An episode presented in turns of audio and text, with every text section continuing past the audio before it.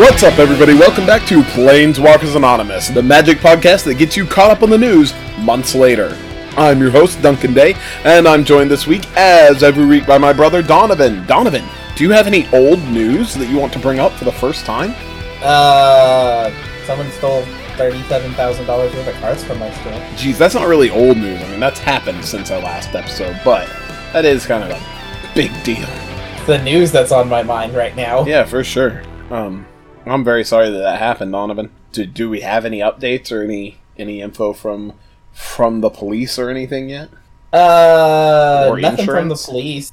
The insurance people are trying to weasel out of it, but of course they are. What would they they have anything to their weaseling or? uh, it wasn't told. I was not told exactly what they said, so I don't know. Okay. But they apparently are just trying to say that they didn't think they're supposed to cover that when it's like literally the only thing we asked them for.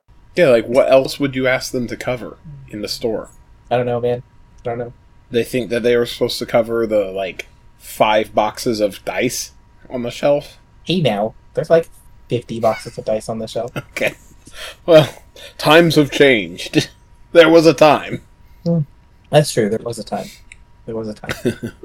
Uh, man, that sucks though, Donovan. Um, like both the insurance thing and just the fact that somebody decided to Oh, I'm sure the insurance will pay it. I'm just break a window and s- snag singles out of the store. But uh, but Boardwalk's still alive and kicking, right? You've you've got you've still got singles, Yeah, I- you've got sealed product. I would like anybody who is ordering from our online website to bear with us for the next week or two. sure. Because till we get stuff sorted out with the insurance company, we don't want to delete those items that were stolen from our inventory because we don't want, you know, because we want to have the, the evidence of us having that product. Sure. Makes sense. So our digital inventory of singles is a little inaccurate on some of the higher end stuff. Okay. Anything like five or six dollars or less or whatever that you want, though, that's sure to be fine. Like- so So the bulk of what people buy is pretty safe. yeah, But if you're looking to pick up some of the 30 40 dollar cards, it may be worth calling ahead hmm if you don't or just being okay with getting a refund if it turns out that you ordered something we don't have. yeah. So uh, did did the person who who broke in and and stole the cards? Did they like raid the singles cabinet and take all the best stuff, or did they just like take everything from from like the end of the of the shelves where the older cards were and managed to get a lot of good stuff? Uh, from the footage, it looked like they had planned to just take everything from the cabinet Yeah. because they broke in and they on the first cabinet they just dumped everything into a bag and then took that bag out to their car and came back Yeah. I don't know, with another bag or with having dumped that one out or something. Right. But then they started just picking out some of the highlights from each section. And so I don't know if they just thought Artifacts and Lands, which is the first cabinet they came to, was a lot more valuable stuff, which is true because on the older stuff, those things tend to be more valuable because since they're not color specific, you can put them in any deck, hmm and so they're more likely to be valuable Yeah. Because they have a broader appeal. Um, or if they just they started doing that and then they felt pressed for time and started going, okay, well, I'll just pick out some of the good stuff now. Yeah. I don't know which. But it was clear this was someone who's familiar enough with magic and stuff that they understood what to take. They wasn't just someone who knew that magic cards were valuable and came and tried to take No, it. I I think it is someone who whose friend knows which things to take. And not that they told them what to take, but their friend might have been a magic player who showed them the cabinet one time. Was like, "Hey, these are valuable." Yeah. because and they they kind of got a a picture of what was valuable based like oh like these are older looking cards those ones are more valuable Yeah.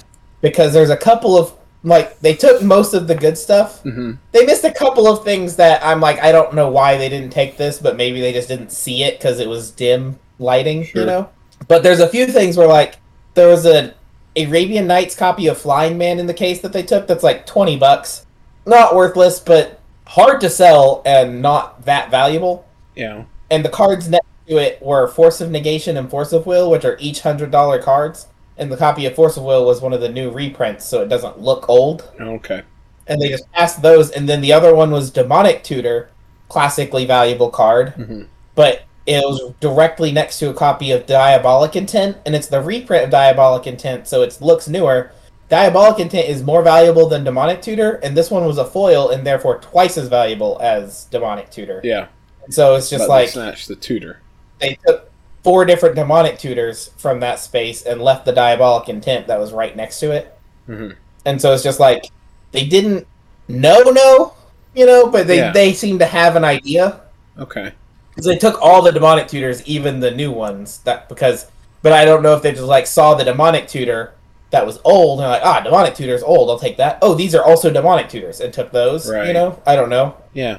That is, that is interesting. That that's an interesting puzzle there because And, like they they did they came in through the, the back windows of the store. This is what they broke in and came in. Mhm. and they started at the back of the cabinets and they worked their way forwards and they went through the all the non all the eternal cabinets yeah.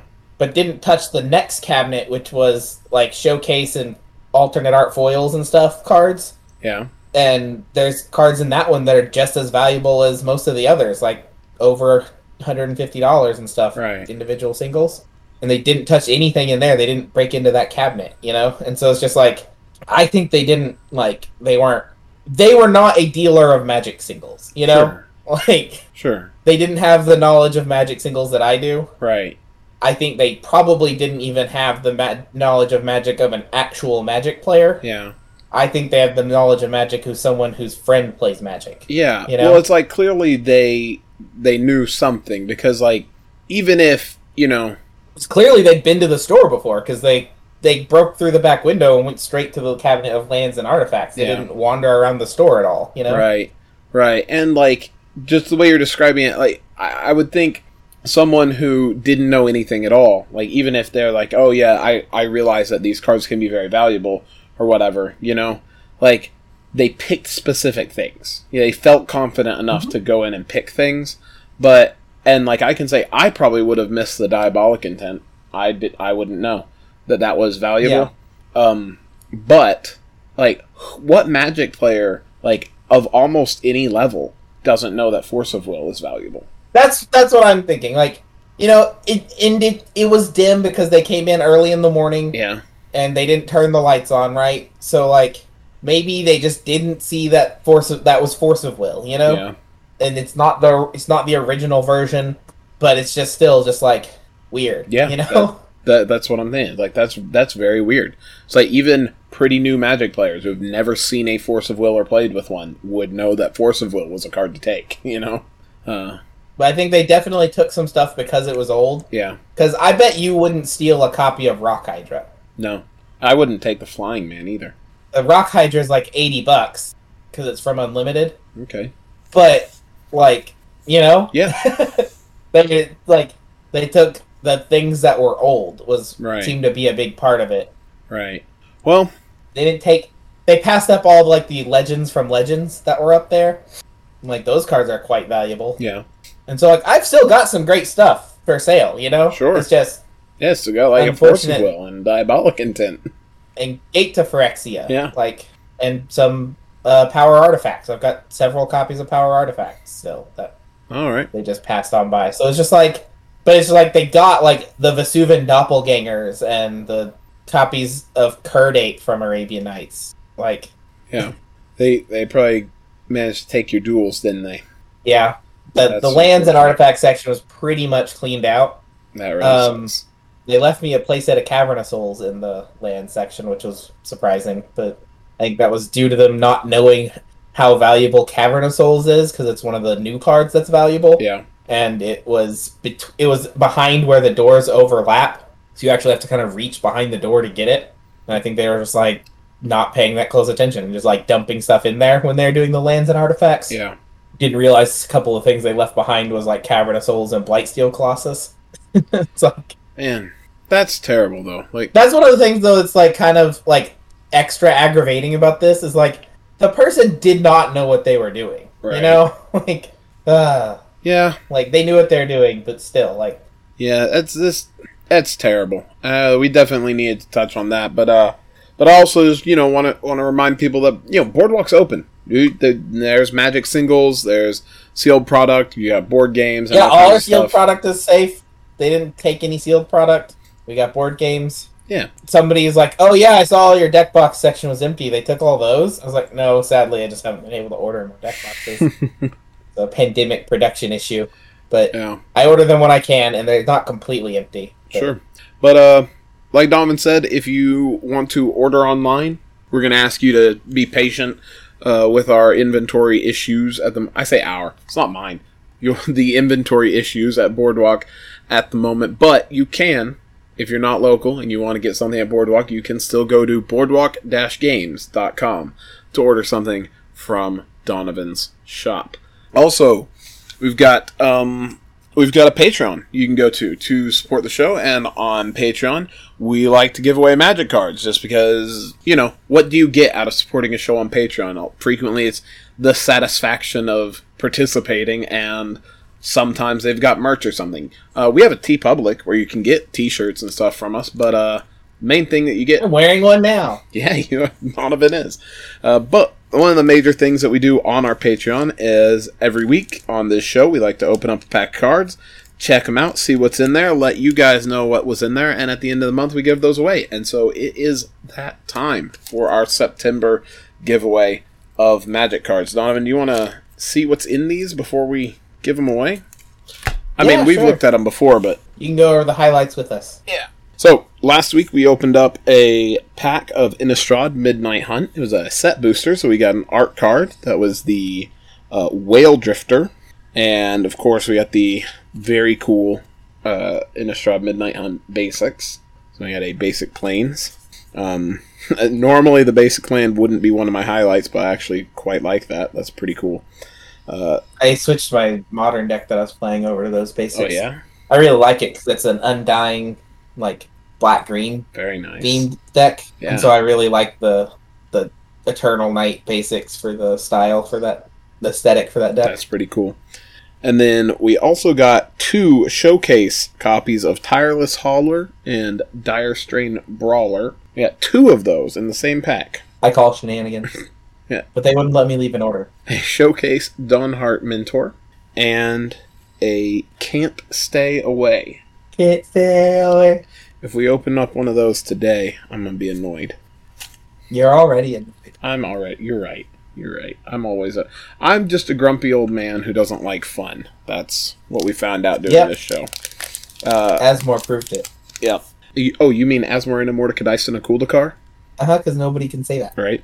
Um, and then earlier this month, we also opened up a Modern Horizons 2 set booster. So we got a Dark Moss Bridge art card. And. Oh, and this was the pack that had several, like, good uncommons in it, but. But uh, we'll we'll just go ahead and skip to the the uh, showcase stuff in the rares here. Yeah, a Phantasmal Dreadmaw showcase card. Roar, dinosaur. Then we got a Search the Premises and a Foil Damn. Oh damn. And then we had this Jumpstart booster, which was a Vampires booster. Oh, this this was the uh, this one was actually like the big money pull for for this month. Um, so far, uh, we've had a couple that were like, eh, kind of. I mean, we just yeah, still like a bunch of packs, but but most of our giveaways have had at least one card in them that were like actually a money card. You know, so we've had we've had pretty good giveaways, I think. Uh, but this this pack had a Sangromancer Woo money. Oh wait, no, that's not money. and an Exquisite we- Blood. oh, there we are, boys. There we go. Yeah, so that, That one's the money there. yeah. So this this month's giveaway is an Exquisite Blood and also a bunch of other cards. Yeah. All right, but the first pack that we opened up this month was a D&D Adventures Oh, in the wait, Forgotten but there's more? set booster. Yeah. Uh, this one also had an art card. We have a half elf monk. What's the other half? Um, I think it's also half elf monk. Oh, okay. And we had a showcase So it's just a full elf monk, right? Gretchen Titchwillow. No, it's a fully half elf. That's not how fractions work. No, it's not how fractions work. There's not any fractions involved.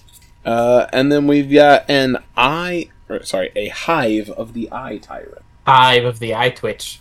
Uh, so again, that's that's basically it's an exquisite blood, and uh, Yo, dog, if they play whoever, whoever wins those play standard, that hive of the eye tyrant will be sweet. all right, good, good. And like I said, there's Card is there's some good uncommons in here that somebody would be lucky to get. Uh, so we are going to give these away to one of our patrons, or you can always enter our giveaway without spending any money by going to our Patreon and doing our survey. And since we've Is been there space in that box for you to put these in there? uh, in the box, yeah, probably. Got I still got probably almost enough room for another pack, probably a whole pack. This is another pack. It's just a different game. It would be funny if these were just if they would be. Don't tell the listeners what they are. I just want them in there. Okay, they can just be surprised. But what I'm trying, what I've been getting at for the last several minutes, I think now, is you can enter our giveaways by joining us on Patreon, or just by visiting our Patreon and finding the link to our survey and taking the survey. That way, uh, you know, you don't actually have to spend any money to participate. That makes it legal.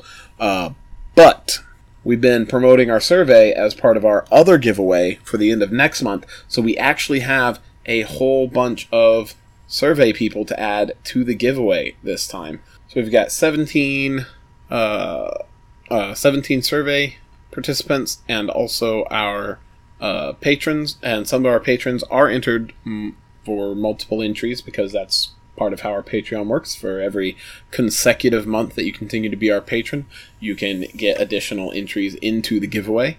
But I now have a randomized order for these, each with a number assigned to it. And now I will generate a random number to choose someone off that list.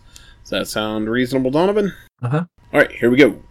And our winner is JJ Conway. Hey, JJ. Yeah, JJ. It's won our giveaway. I think we uh I think before we started doing the uh, pack every month, we had a had some other giveaways every a couple of times, and JJ won some stuff from us before. So that's that's cool. Callback. We're getting uh Every great podcast has good callbacks. cool. So that's JJ Conway is the winner of our cards this week. Well, good. He does some advertising for us in Abilene, so now he can show off the stuff he won. Nice. All right, cool. So that takes care of our giveaway for this month's cards. Now, I'm curious to know if we have any listeners who's in there waiting to be like, "Ooh, is this when you're giving away the secret layer?" And I, I'm legitimately curious about this because we had planned to give away a a secret layer this episode. Also, it is our last episode that we record in September, so it's the end of the month for us, even though we got a few days left. Um, it's the end of the month when we had asked people to go on Apple Podcasts and review our show, or if you want to review the show in an, on another uh, platform, you could do that. And we just had the additional requirement that you send send us an email at planeswalkerspod at gmail.com to let us know uh, so that we can make sure that, that you got included in the giveaway. Unfortunately, we had zero entrants for this giveaway. And that that that is to say we had zero new reviews of the show since we started this and and we were going to include our patrons as well. So we could have done our two current reviews and our patrons and just went ahead and give this away. But I felt like uh, this may this may be this maybe is my fault. Um, I didn't really promote this giveaway on my my social media or anything because I'm bad at self promotion and also social media. I just I don't know. I don't ever feel like I have anything to say. Clear Those powers combined. clearly I do because like I have this secret layer to give away and I should I should talk about that. But I never feel like I have anything to say, so I don't I don't really get into social media. And I put it off and I put it off and I was like, ah well people listen to the show. The the, the actual listeners, not just people who happen to see my tweet. Oh, should be the ones who get it. So it's fine if I don't if I don't post about it. Clearly it's not. We didn't have anyone in here for this. And uh not to be a complete downer, but like it honestly makes me think like I'm, I'm was actually really happy to discover that we had all those survey submissions for our for our other giveaway right now because like this made me think like wow do we not have any listeners like I, i'm not no, we have two. They already reviewed. i'm us. not trying to like uh make you guys feel sorry for me or anything but i, I seriously was like what's what's the point of this if nobody's listening so What's it all about? Right. So uh here's what we're gonna do. we're gonna extend this for another month. Uh, I guess at the end of next month we will give away both the full text land secret layer that we were doing this month and the Strixhaven showcase secret layer that we had planned to do next month. So that's two secret layers that we'll be giving away at the end of October. Be a big month for us. And That's my birthday month. and I am going to go to the additional effort of actually posting on social media about this giveaway. Yeah. About both giveaways, probably. Well, I'll, I'll get that done. See if that helps. Uh, and hopefully we'll actually get some entries for this one. The alternative, another thing I thought of about this giveaway is maybe nobody wants this. I, that seemed seemed crazy to me because like it's a fairly expensive exclusive product. You know, I thought this is a pretty cool giveaway. This is a lot more than what most people do in in my mind. But may, maybe our listeners aren't interested in this product, and if that's the case, that's fine. Uh, I would appreciate it if Now they want more hot tub picks, dude. I'd appreciate it if people would uh, go ahead and send me an email. Uh, go to planeswalkerspod at gmail.com and just tell me what is it that you would like to see us give away. Uh, right now, we give away the contents of the booster packs that we open on the show, and every once in a while, we do a secret layer. This would be our second secret layer, and then next month would be our third secret layer. So, like, this is a thing that we that we do. Uh, if it's this secret layer in particular, or if it's that you aren't interested in secret layers, like let me know. Tell me what you would like to see us give away, and if I get a lot of emails like that uh, that have some good suggestions in them, then I will put all the people who emailed me about this into another giveaway to give away something that you guys suggested that we give away instead of the full text lands. But for the time being, unless I hear otherwise, we're going to give away a secret layer full text lands foil edition at the end of October now. And all you have to do to get this is review the podcast. You do have to leave a text review. I cannot see people if you rate the show, like give it four stars, five stars, whatever, and don't write anything. I can't see who you are. Um, but we didn't have anyone do that either, so I'm not concerned that that's the problem. It just occurred to me while I was looking at this that you might need to know that. You have to say something. so, if you leave us a review, uh, if it's not on Apple, go ahead and shoot me an email. Again, that's planeswalkerspod at gmail.com, and you can let me know that you reviewed the show or that you didn't because you want us to give away something else, and I will try to do that. Uh, they want your old chair. my old chair. I got a new chair. Everyone, it's it's, it's nice. I I like it. Well, actually, I'm hoping that I'll get used to it, or I'll like break it in and it'll be more comfortable. That's that's where I'm at with the new chair.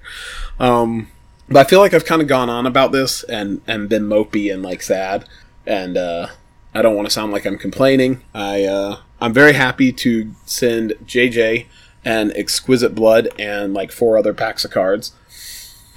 And uh, I'm looking forward to giving away these secret layers at the end of next month. Um, I hope you guys are too.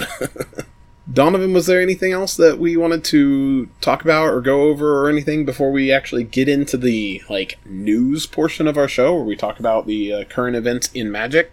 Yeah, I'm good. Well, I, wait, we had a pack to open, right? Oh yeah, we got to open up a pack this episode. Whew, this For next month's giveaway. this is next month, and this is the big one. Like every set, uh, once per set, we try to open up a collector's booster. That like gives us a uh, some good stuff to start off exciting new sets with in our giveaways. Um, if we get so if we get enough people participating in our Patreon, we plan to open up a collector's booster every episode. But for the time being, we're doing like one per set, and this week is our Innistrad Midnight Hunt Collector Booster. It's got orange and purple packaging, kind of uh, visually different. I don't know. It just jumped out at me. So, we got a foil Crossroads Candle Guide. That's to do with the jack o' lantern for a head. That's pretty cool. A foil Howl of the Hunt. And a. And I guess these are all foil until I say otherwise. A Pestilent Wolf. A Bird Admirer slash Wing Shredder. No, kind of a sad story. yeah. A Dryad's Revival, a Duelcraft Trainer, and like I said, these are all foil, but I feel like calling this one out in particular. Is a foil Basic Forest, Looks good.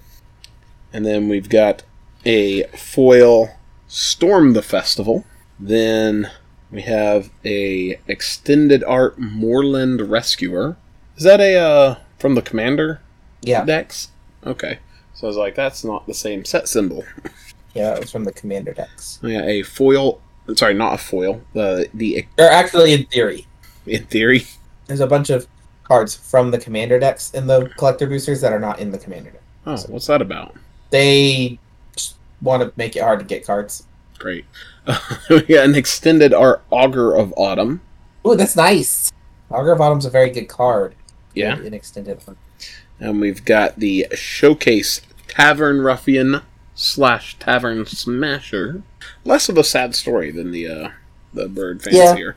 A uh, Showcase Harvest Tide Infiltrator slash Harvest Tide Assassin. And I got the rare Showcase Saryth How often do you hire a giant Fang. wolfman as your assassin? Well, sometimes you're you don't need the assassin to be subtle. Yeah, just sounds like a murderer. Well, I mean, it's, if you're paid to do the murder, then you're an assassin, Is it right? is it an assassin or is he just a hitman? Isn't a hitman like a subset of assassin? I would think that assassins were a subset of hitmen. Hmm, interesting. Uh, and we've got a foil showcase. Uh, I think this may be the etched foil. Baneblade Scoundrel slash Baneclaw Marauder. I don't think there's any etched or non-etched ones. This one does look like it's only foiled in certain places. I don't know. Anyway, That's not what etched foiled means. but that's what etched foil cards look like. for some sets. And we got the uh, showcase version of Jadar, Ghoul Caller of Nephalia. Oh, there's another good Yeah, card. it's a good card. The, the Eternal Night showcases are way better than the Equinox showcases. Yeah, this is a pretty sweet looking card. And we also had a uh, foil Devil Human token. Well, Devil token and Human token, double sided token. Uh, Lizzie, what was the highlight out of this? I mean, we got the the Probably the Jadar. yeah, you got a a foil Maybe the showcase Jadar and a uh, extended art Augur of Autumn, and I'm not sure about the the commander specific card. I don't know what the price on that is. Let's see. I don't know what the prices on anything here is, but the rares were the Foil Storm Festival, the Moorland Rescuer. Oh yeah, Storm the Festival's super hyped. Okay. I think that pack's like nothing amazing, but like several like pretty good pulls. Okay. The Foil Storm the Festival, Extended Art Moorland Rescuer, Extended Art Augur of Autumn, uh, then a uh, Showcase Saryth the Viper's Fang, and a Showcase Foil Jadar Ghoul Caller of Nephalia. Alright. Thank you for reminding me to open up back, Donovan. Yeah, no problem. That's what I'm here for. But that being done, to help you get you get you get your head in the game. that being done, we uh man, Don, we have recorded like an hour and we haven't even got to our main main event yet. We're giving so much cool stuff away. Right?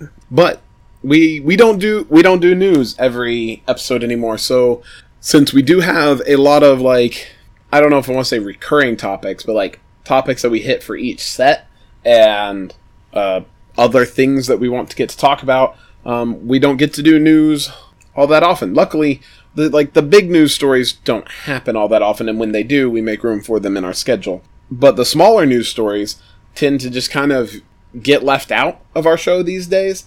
And We try to mention them. yeah, we, we try to mention stuff when, when we're particularly interested or we think that it's going to be relevant to people. Uh, but what I was saying is, like, it kind of builds up, and then we'll do, like, a news show where we have a bunch of stuff to talk about, right? Uh, and, it, like, sometimes it's kind of older news, like, people probably already heard about it or something, but we'd like to get our thoughts out there and uh, let people know if anyone didn't know about this stuff so they can get hyped up about cool magic stuff, you know? Uh, this Uh-huh. this week we actually don't have like a bunch of things that have happened in the last couple of months and and built up. But last month there was this big like Magic Showcase 2021 announcement video that they streamed. I think they streamed it on YouTube. Uh, now it's available just as a video on YouTube. Um, but they talked about some of the things happening in the latter half of this year. Um, but most of those things have kind of happened now. Uh, what we were thinking about talking about this week is all the stuff they they talked about, all of the things that are going to be coming out next year. So we don't have a lot of information, but we you know we've got a uh, kind of a roadmap to what's going to be happening in the next year for Magic and some stuff to be excited about and get our thoughts out there. So we thought uh we thought we'd talk about the cool For the things. listeners at home, Duncan actually watched the video, and so I'm gonna probably be asking him a lot of questions. but I'm not uh, gonna have a lot of I am lazy and didn't do any work. So, as per you, Uh, what I will say, uh, so I know this isn't really what this what this show or even this episode is about, um, but I need to I need to get it out there. Um, when I watched this video, it was not great. Uh, they had several different hosts and several different guests from Wizards.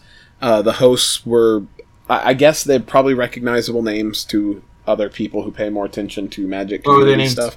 I don't remember. One of them's name is Jimmy Wong, and one of them's name was Becca Stone, and then there was another one, and I feel really bad for not remembering his name because he was the black one, but I didn't catch his name.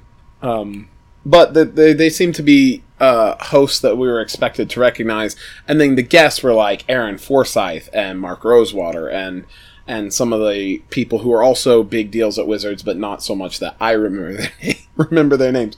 Uh, my point being that they they uh, th- this wasn't just like somebody narrating over. you didn't remember Joe Johnson. No, I didn't. I'm sorry. I looked at the the blurb from the video. I assumed that you looked at something, but um, yeah, Joe Johnson. But the the issue I had with this was like they very clearly had like some production value to this, you know, and they had hosts and guests, and they had like a stage, and and it was and, and this was probably was very very scripted, and it felt very scripted and stilted, and you could tell the the the hosts would say their line and then wait for the guest to say the answer that they knew was coming, and then that was their cue to make the comment that they had prepared for that. You know, and it like it made it very very difficult for me to watch. It really felt like a uh, just a, like a press release that they had tried to jazz up with some commentary and stuff, and then put these actors in place to read it out as if they were doing a uh, a talk show or something instead of just a press release. You know, uh, but aside from my critique of their performances, um, I will say that the uh, the Becca Stone, I think her name was the Becca Scott. Becca Scott. Okay, so one one of the one of the hosts, she did a really good job of sounding natural and like honestly excited and stuff. Pretty much everyone Well, else, she's she's the person that is a like Magic's commentator. yeah, Jimmy Wong has his own YouTube channel. I don't know who Joe Johnson is. okay, Um, he might have a podcast or just something that I'm just not affiliated. I haven't seen, you know. Sure. Um, but like this is what I don't know if this is Becca Scott's main job. She may not get enough work from Wizards doing to do this main as her main impl- income. Yeah. But like this is a job that she has Sure. is doing commentary and like stuff like that. yeah. Well, I suspect all of her lines and stuff were just as scripted as the as the men's, but she did a really good job of delivering them in a way that felt natural, looked natural, and sounded uh, authentic. You know, whereas everyone else, whether they were hosts or guests, sounded like they were delivering scripted lines for a middle school play. Um, but all that aside, uh, they did have what I thought was some pretty exciting news about the lineup for 2022. Um, some of this stuff is just cool, in my opinion. Some of it, I'm gonna be an old stick in the mud, like, oh, Duncan's an old man in Magic and he doesn't like change and stuff, and I'm gonna complain about things. So I'm gonna try not to do it too much. Uh, but you know me, I'd like. If everything was good, I just wouldn't have anything to say, right? So I'm gonna complain. Yeah. Uh, Donovan, Fair. is is there any particular place you want to jump off at? Well, I uh didn't watch the video. Yeah. I was looking at the comments and somebody's got a breakdown here of all the um stuff in the video and when you can look at it. Sure. And I just think it's funny that they're announcing the companion app. I don't think there's so much announcing it. I think that they're talking about the fact that they're going to have be going back to in-store events. Yeah, I just think it's funny because it's like the companion app has existed for a year Mhm. and they made the switch to it while nobody was playing Magic. Right. So people don't know about it, and it's so I, I think Right. it's not unnecessary to be announcing the companion app in this video and talking about it. I just think it's funny, you know. yeah, it's like it is. But I think they people come in into the shop, and I'm like, "Hey, can I get your Wizards account email so that I can put you in the thing?" And um, they're like, yeah, my DCI number is this, and I'm like, no, no, no, I need your the email for your Wizards account is what we use now, Right. and they're just like, I don't know what that is. I was like, oh, you have the companion app, you can just you can enter that way instead, rather than you can you can enter in through the companion app rather than me putting you in, Right. and they're like, uh, no, Yeah. it's just like okay, Um, but I think that that part was probably pretty good. They they just kind of they were talking about uh, events eh, getting back full of lies. back into. so Oh, really? I watched it. They said it's a great tool. Oh, well. All lies. Oh, you know they're hyping their product. No, right? the companion app is great. I love the companion app. Event Link, the website for running it from the back end, is utter garbage. Okay. And that's how it goes with apps. The front facing side, it is good. The back end that people have to use to run things is always trash. so like it's not surprising, but it's annoying as hell as one of the people that has to use the back end but also has no control over how it works. Yeah, it's because I think. Well, I, I don't know. I'm I don't know anything about the field. Never mind. I was going to give a completely uninformed impi- opinion. Um, but yeah, so they reminded people to use the companion app. Uh, they also did talk talk some stuff about like Innistrad Midnight Hunt and a secret lair that they are promoting at the time and stuff like that. That just like either isn't relevant anymore or has just already happened or we've already spent a lot of time talking about on the show because it was something we were doing currently. Uh, because like I said, this did come out like a month ago. So so I was gonna kind of jump ahead to the the uh, set roster that they have for the the sets coming out next year. Dude, is that cool, Domin? Yeah, So let's go. I just I just wanted to mention that because I thought it was funny. yeah, yeah, no problem. I like bring up anything you want to. I just want to make sure that, but I'm not jumping over something else that you want to talk about.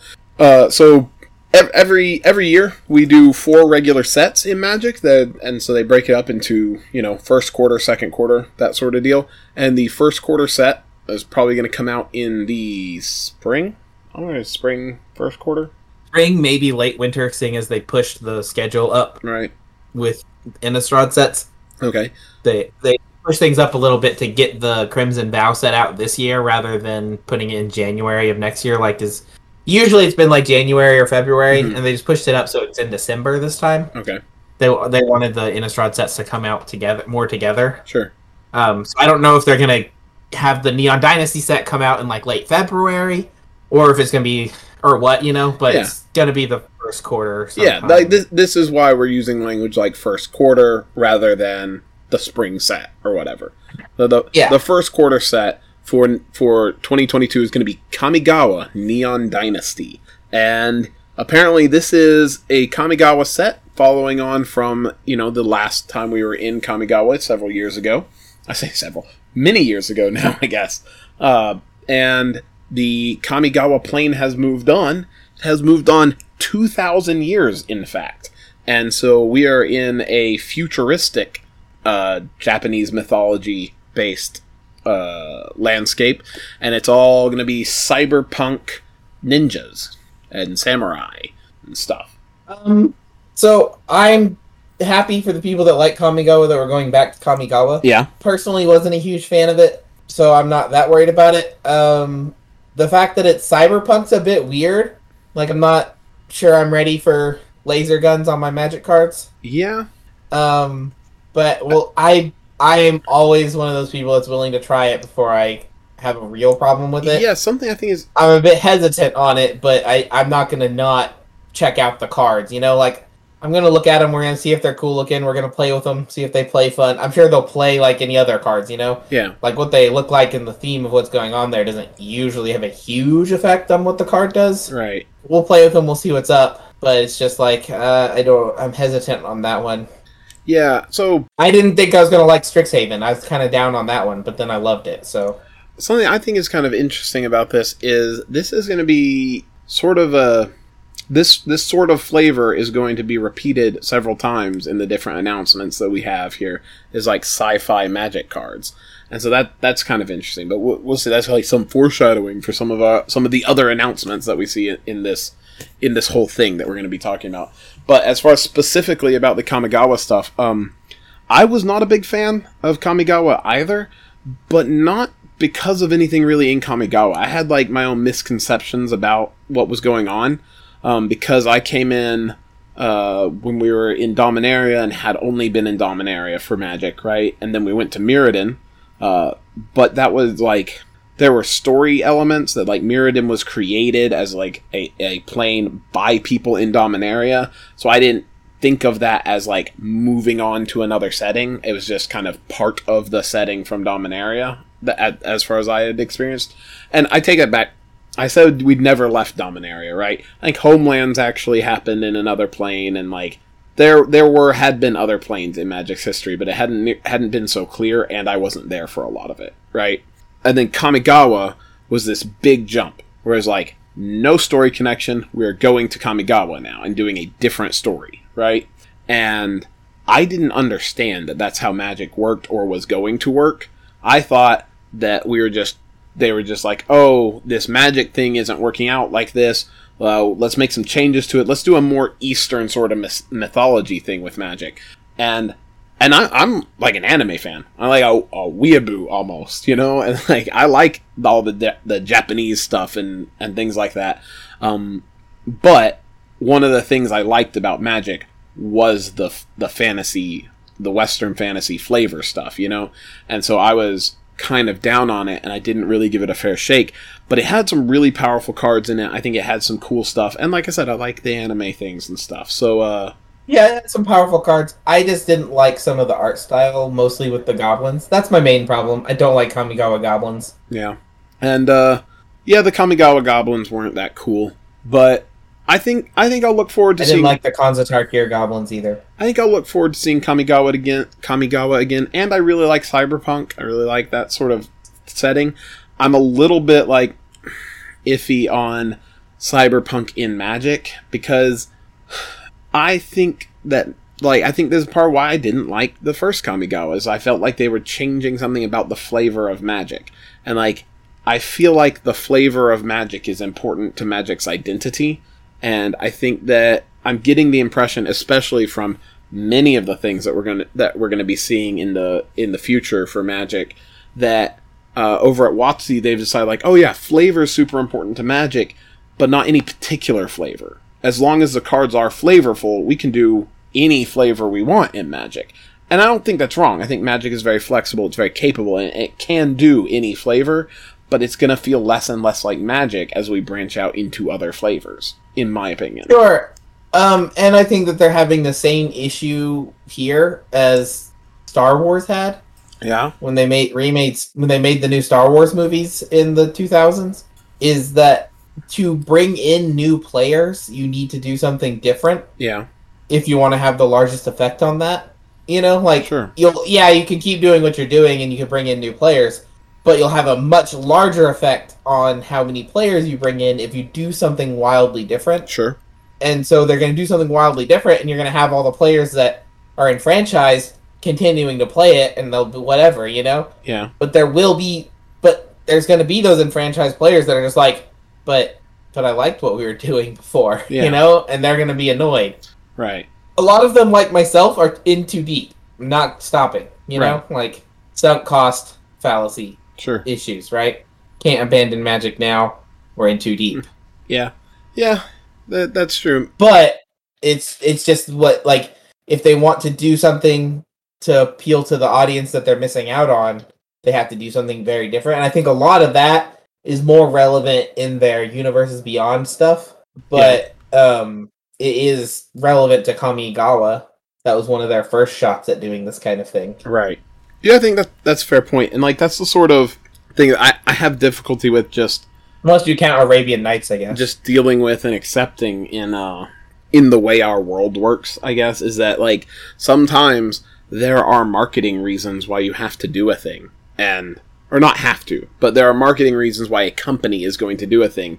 And I'll be like, oh, but that's not like the best way to express the artist's intent or or whatever, you know, and uh, and like the company who is not actually responding to me, but the company would be like, yeah, but the math says this will make more money. And I'm like, but that's not important. Yeah. Like that's the only thing we care about. We're a company, not a person. I'm like, oh I don't have an argument for that. Like I don't know, like I don't like it, but like that. Yeah, I agree. What, That's how I feel a lot of the universes beyond stuff. Um, but and then the uh, second quarter set, we we shouldn't spend this long on every item on here, but we'll see what happens.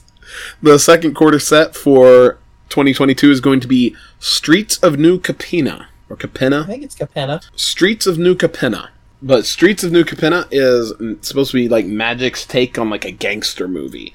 Um, as from what I understand from from the video and the uh, I believe it was like the head of of the of uh, not flavor. That's not the word they use. I don't know might be she is. story. So like, anyway, the lady was saying that this is a also a um, city plane. It was a city that was originally built by angels and inhabited by angels, but has been kind of taken over by demons, and these demons running these crime families are, are in control now.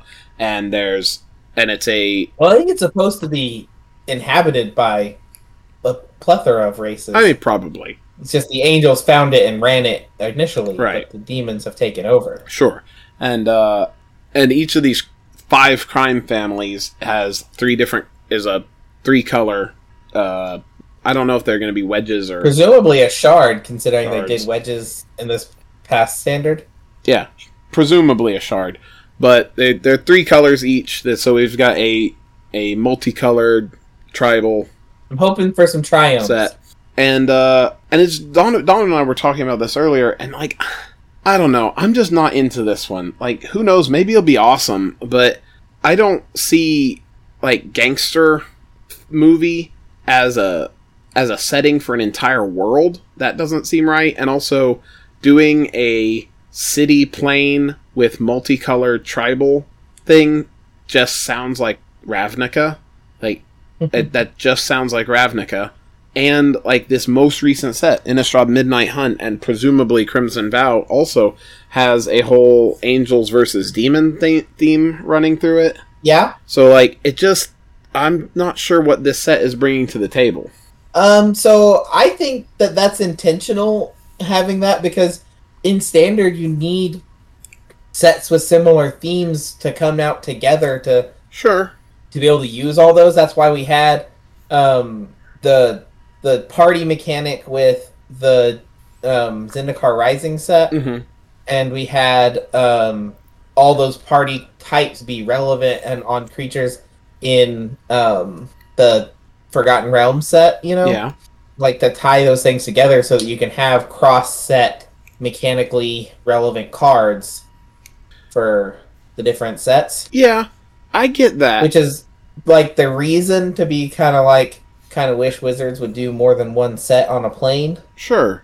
but also like you kind of want stuff to tie together so like i think having like these angels and demons thing across all these sets like there was a big angel sub theme in Kaldheim, you know Yeah. and No, I don't have a problem with that specifically. I just mention it as part of an overall issue of like what is this set doing that I'm supposed to be interested Like, in though. how is this plane gonna have its own identity Yeah, because like like the uh like the gangster crime tommy family guns thing dude they're gonna have tommy guns maybe. they have laser guns on kamigawa and tommy guns on New Capenna But like the the uh the crime family sort of uh mob thing is Orzhov and the city plane and multicolored guilds thing is Ravnica, which is also related to Orzhov there. So like that's all already included in Ravnica.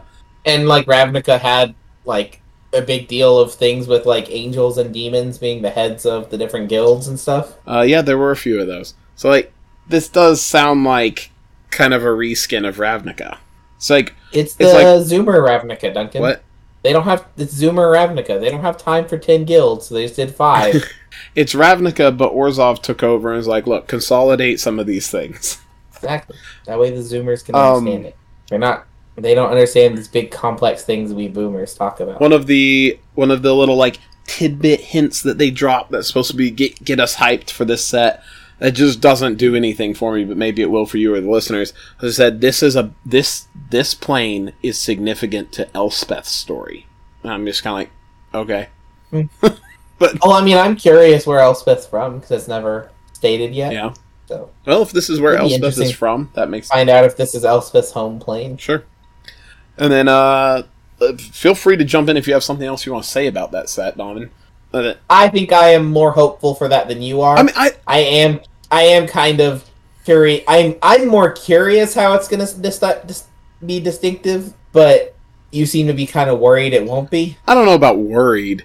I I'm not even down on it. Like I'm not. I, I'm not saying like, oh, I think this is going to be bad. I'm saying I'm not in. Like it's not doing anything to grab me. I'm not interested. I don't. No hype here for me. I'm like, what is this? This, Yeah. this sounds. Um, well, maybe also maybe the reason it's relevant to Elspeth is somebody was talking about they'd like to go back to Alara, but like we don't have the like fractured plane thing to talk about anymore. yeah. What if this is Alara now? The demons have taken over Alara. Who knows? Okay. That was a shard magic set. Yeah. True. Kamigawa was a thousand years or whatever in Kamigawa's future. This is a thousand years in Alara's future. Yeah, maybe, maybe, uh, maybe angels started this city when they reunited the shards of Alara, and Mm-hmm. and now it's taken over the whole plane and and been taken over by demons. There we go. Kind of like New Phyrexia is the name of Mirrodin, which was the name of Argentum. Like, just because the plane has a new name doesn't really mean it's a new place. Sure. See, New plane, who did? here's the problem though, Domin.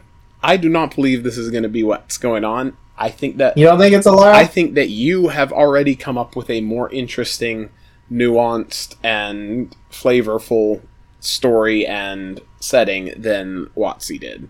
And this has been you hear that, Watsy?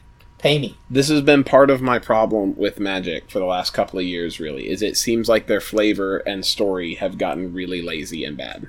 But They've gotten pretty shallow. Yeah. Um, And- I'm not gonna and lie. part of that I think has come from what you mentioned about the fact that they only stay on a plane for one set now, and so like they've they're they're putting out way more different things, and so they're kind of having to churn through things. I think, and they're making things that are kind of disposable. They make something and toss it out there and throw it away and go on to something else. You know, rather than really fleshing don't it out. invest in it. yeah, they don't invest in it. That's a good. That's a good way to put it. Uh, It made sense on multiple levels. Right. Yeah. But the uh, third quarter set for 2022 is going to be Dominaria United. And we don't really know anything else about that. Like, they haven't said it They didn't. Ha- they didn't have to say anything. Like it's Dominaria. It sells itself. pretty much. Uh, like, they, they did talk about how this is going to be the 30th anniversary of Matt which is weird Magic. Um, because it's the 29th anniversary. okay. Fine. um, I don't know. Doc, like Magic came out in 1993. 2022 is 29 years later. I don't know. I don't know. I don't know either, Donovan. Somebody at Wizards is bad at math. no, they said this is going to be the start of their 30th anniversary celebration stuff. okay. That, So maybe they just have a build up to the stuff. that does kind of make sense because of the following on from this. You know, it's just it yeah, seems like that's gonna I, be a I just think it's funny to me. I'm just like this. The 29 years is when you're going to do your 30th anniversary. right. But uh, Like I know that the pandemic felt long, but but we started in Dominaria. We're going back to Dominaria. Also, apparently, the uh, most recent Dominaria set was hugely popular, so they thought It Dominaria was- some more. very popular. And Wizards told us we couldn't do a pre-release. It sucked. oh, you know, I think that was Guilds of Ravnica.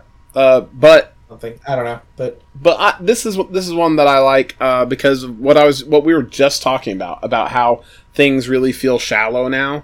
Is um, Yeah. Dominaria was not. That's the thing that I like best about Dominaria. There's always you know rose colored glasses and whatever. Like maybe I just Oh. like Dominaria because No. I'm old and it's old. But Dominaria has that part might be true. But I think you're right, though, that it is a lot more fleshed out than a lot of these places. Yeah. and a lot more expansive. hmm Um, And it because feels more real. they the, with Dominaria when it first started, there was less focus on the planeswalkers. hmm And so they wanted to be able to go to different regions and talk to different people and stuff. And since they didn't have as like planeswalkers existed and stuff, but they weren't the focus of the story. Yeah. Um, they needed them to be able to travel to different places without having to planeswalk there. hmm And so the place that they created had different places on it. Yeah, it wasn't like a plane that was just a one city is the entire plane or or whatever. Like it's like Kamigawa is basically like the Japanese mythology set, right? It's like the Yeah. Kamigawa plane is all Japan. Mm-hmm. Earth, our little bitty boring Earth, where we have to make up stories about whole other universes so that we can explore things that don't exist here. You know, has a Japan and a lot of other things, right?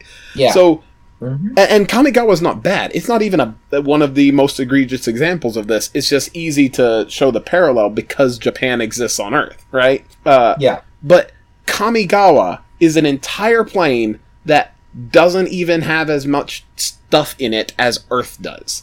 Yeah, yeah. Um, that's. But I, I agree. I think Dominaria is a more fleshed out, better Yeah, place than. it's got multiple of the- continents and biomes and cultures and factions. That's one of the reasons I wish they'd stayed on Eldraine longer. Yeah, Is that that plane does actually have different regions? It only has like five mentioned nations, yeah, you but to be honest, like that one could be explored, and maybe there's places outside of that particular region that you could go further. Whereas, like, um, some other planes are a little bit smaller.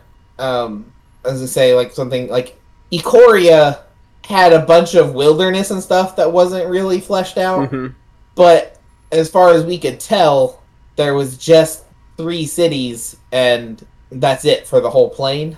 yeah, You know, whereas yeah. like each city Dominaria has nations with multiple cities per nation. Yeah, uh, but also I think that's that might be one of the reasons why I actually like Innistrad so much. Is like there are a lot of other reasons, and that's part of why I like it so much because there are a bunch of reasons to like it, right? But Innistrad feels pretty fleshed out too. It's like there's not quite as much as Dominaria, but there's diff- several different biomes with different cultures and groups of people and nations. Yeah, it's a lot smaller than Dominaria, Yeah. but there is a lot more going on than some places.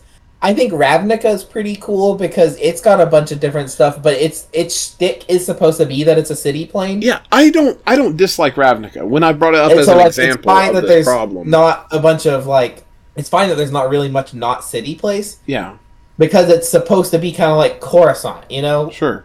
like the city has encompassed the whole plane because there's so much of it and so there's a lot of city to explore and the different guilds and stuff have their own sections hmm and you have places and you also have to deal with like places where people who are not guild aligned live and stuff Yeah, and also like Ravnica, w- in its time when like it first came out and everything, was an exception to a rule. It wasn't the rule. Isn't like, hey, we're doing these like individual planes that just have one gick, gick, gimmick or stick. You know, um, but.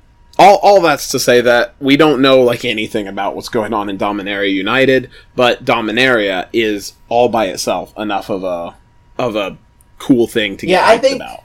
i think they did a good job with strixhaven Yeah. because that's i don't even remember the name of the plane that strixhaven is on Uh, Arcavios, I think. Arcavios, yes. Arcavios was the name of the plane, but they don't try to say that this is all there is on the plane. Sure. yeah, know? they could go back to Arcavios and do other stuff. They could do another Arcavios set and do other things with some similar like magical themes and stuff, Mhm. but not be about Strixhaven. Right. And so, like, I think that that's something they could do. And so, I think they did a good job there. Whereas with Ikoria, like, Ikoria is the plane, Yeah.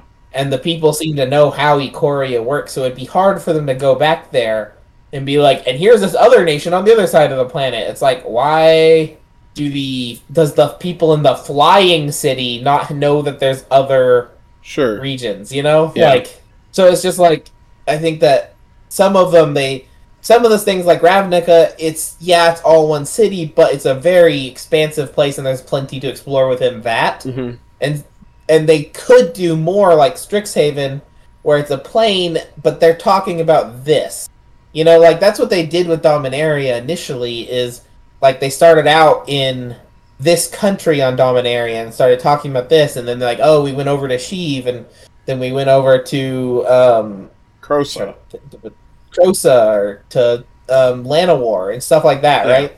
And they could tell different stories in different regions. And like, So like I know I've just kind of like been, oh, isn't Dominaria awesome? But like, that just because you mentioned them, Krosa and Llanowar are both forests, and they're two different forests on Dominaria, and they're distinct from each other. You know? Yeah. And so it's like, I think they did a good job with that with Dominaria. And I think they didn't do a great job with that with some other planes. Like, I think Eldraine felt a little bit too much like they had, it was all just these five cities, you know? Yeah.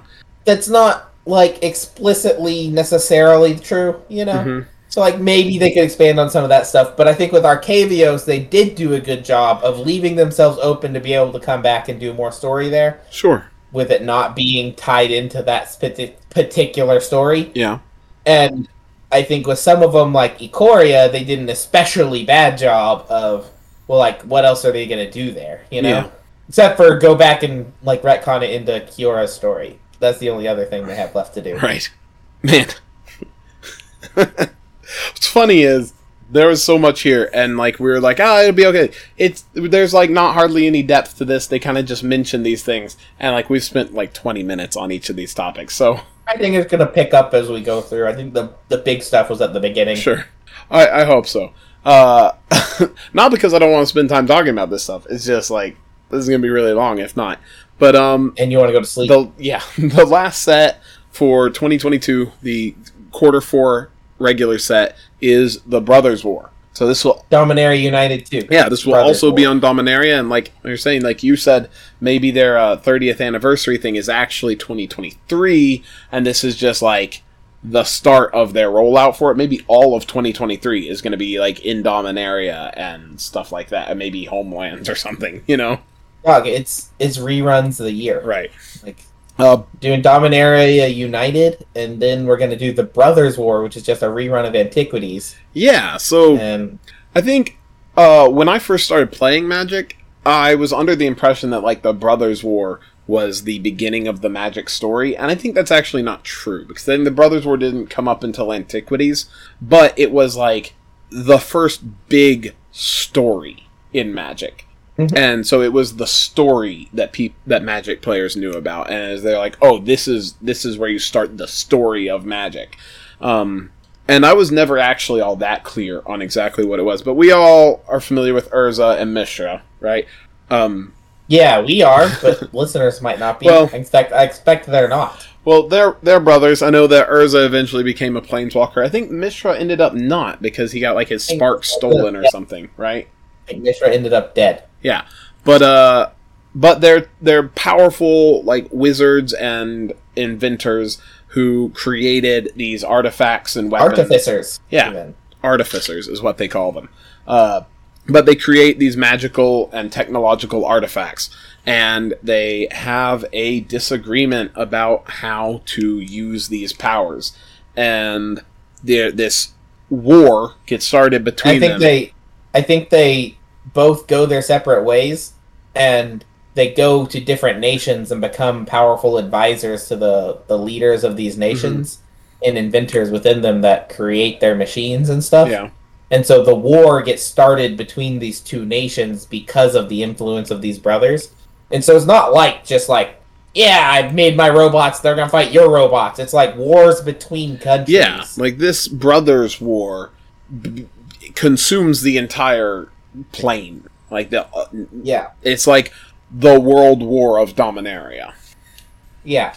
And then I think it bled into the conflict with the Phyrexians, right? Like that's Yeah, I, like their war, like brought them across to different planes and stuff, and that's where they got the the Phyrexians' attention. So I could be wrong, but I think that part of like their major disagreement was that like the Phyrexians were already trying to get into Dominaria, and uh, Mishra thought that they could use Phyrexian oil in to like I don't know power or or somehow enhance they- their machines, and Urza he was like, he was the Boromir. and Urza was like, no, Phyrexian oil, that stuff is like no bueno. We we shouldn't mess with that stuff. And that I I think, if I remember correctly, that was central to their disagreement. It might be. I don't remember. Uh, and I could be wrong. Um, this was years ago, uh, but we're getting a revisit of the Brothers' War. Apparently, We'll find out. Right, and like Antiquities was an artifact set that kind of uh, had a lot of the artifacts from from the Brothers War and their artifice and invention in it, but it didn't communicate the story particularly well. Um, so the Brothers War apparently is a revisit of the same sort of stuff, but this time they're going to be really shining a light on the story and broadening that perspective to a lot more than just an artifact set. It's supposed to include a lot of other stuff in Dominaria to enhance like your understanding of the war and how it is affecting everyone, not just these artificers and their machines. And if you're interested in that story now, Mhm. there is a book titled Brothers War that came out in the 90s or something. Yeah, When Magic maybe the early books. 2000s. That I mean, they did books like two years ago. Yeah, I, but they've been kind of like on again, off again with books, and But I was just saying that the the books at that time they did books. I don't think they were specifically tied to sets. So the Brothers War was not like the book for antiquities. It was just a book about the story of the Brothers War. yeah, And so it it might be basically the story that they're going to be telling in this set. yeah. And if you're interested in that, I I read it years I ago. think I have a copy of it here somewhere. I think I read your copy probably. But it's a it's an interesting story and it really gets into a little bit about how uh the land system of magic is tied to how you produce mana. Yeah, It talks it doesn't talk about it a lot, but it mentions it and so that's an interesting aspect of it about like how like the different sorcerers and wizards and stuff could draw mana from different places they'd been to hmm and that's why planeswalkers are more powerful than the other wizards and stuff is that they've traveled to different regions of this plane but also to other planes and they can draw Okay. mana from across the different planes sure. and so that's kind of interesting and it talks but then it's also going to be telling the actual story of their conflict Yeah. if i remember though that book's a little bit dry It is. It is. I think I found it difficult to to uh, read and like maintain focus on, which is part of why I don't remember the story that clearly.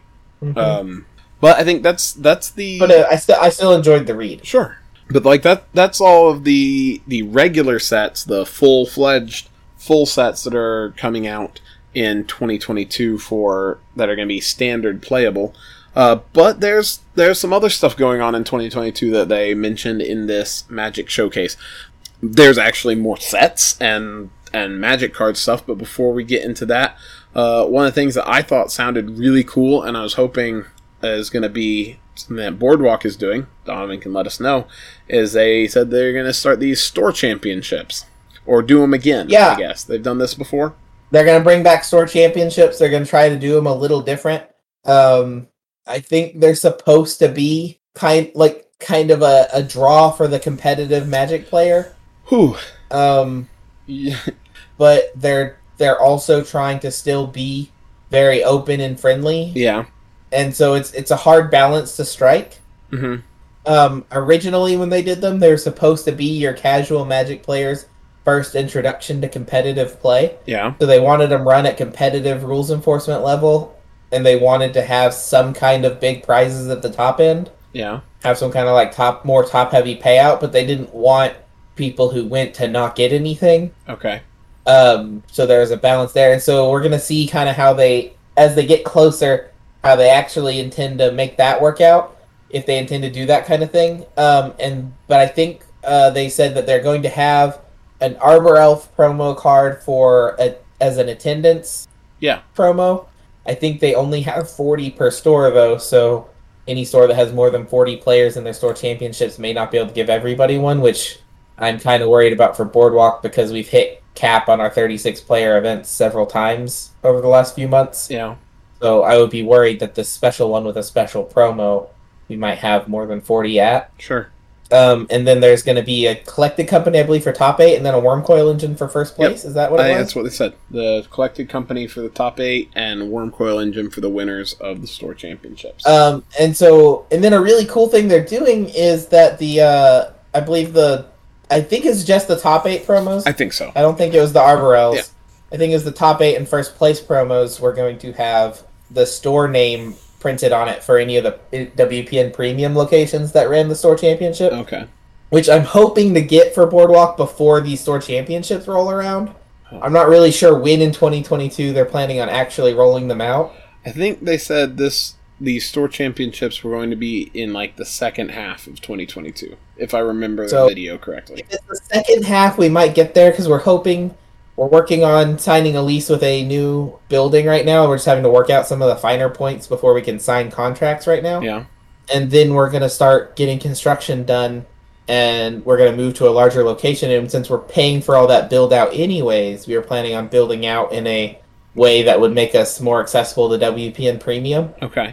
because a lot of the problems we have right now are just due to us not having the space to allocate towards storage for things and so we have it stored along the walls and they just don't like the way that looks aesthetically or Okay. we we wanted to have these tables that we liked the shape and height and material of but we didn't but they, since they were folding tables we could move them around and relocate them more easily but Mhm. wizards doesn't like folding tables for their wpn premium locations and stuff and so like a lot of stuff that we thought we, we were trying to do to make things a more inviting play space Yeah.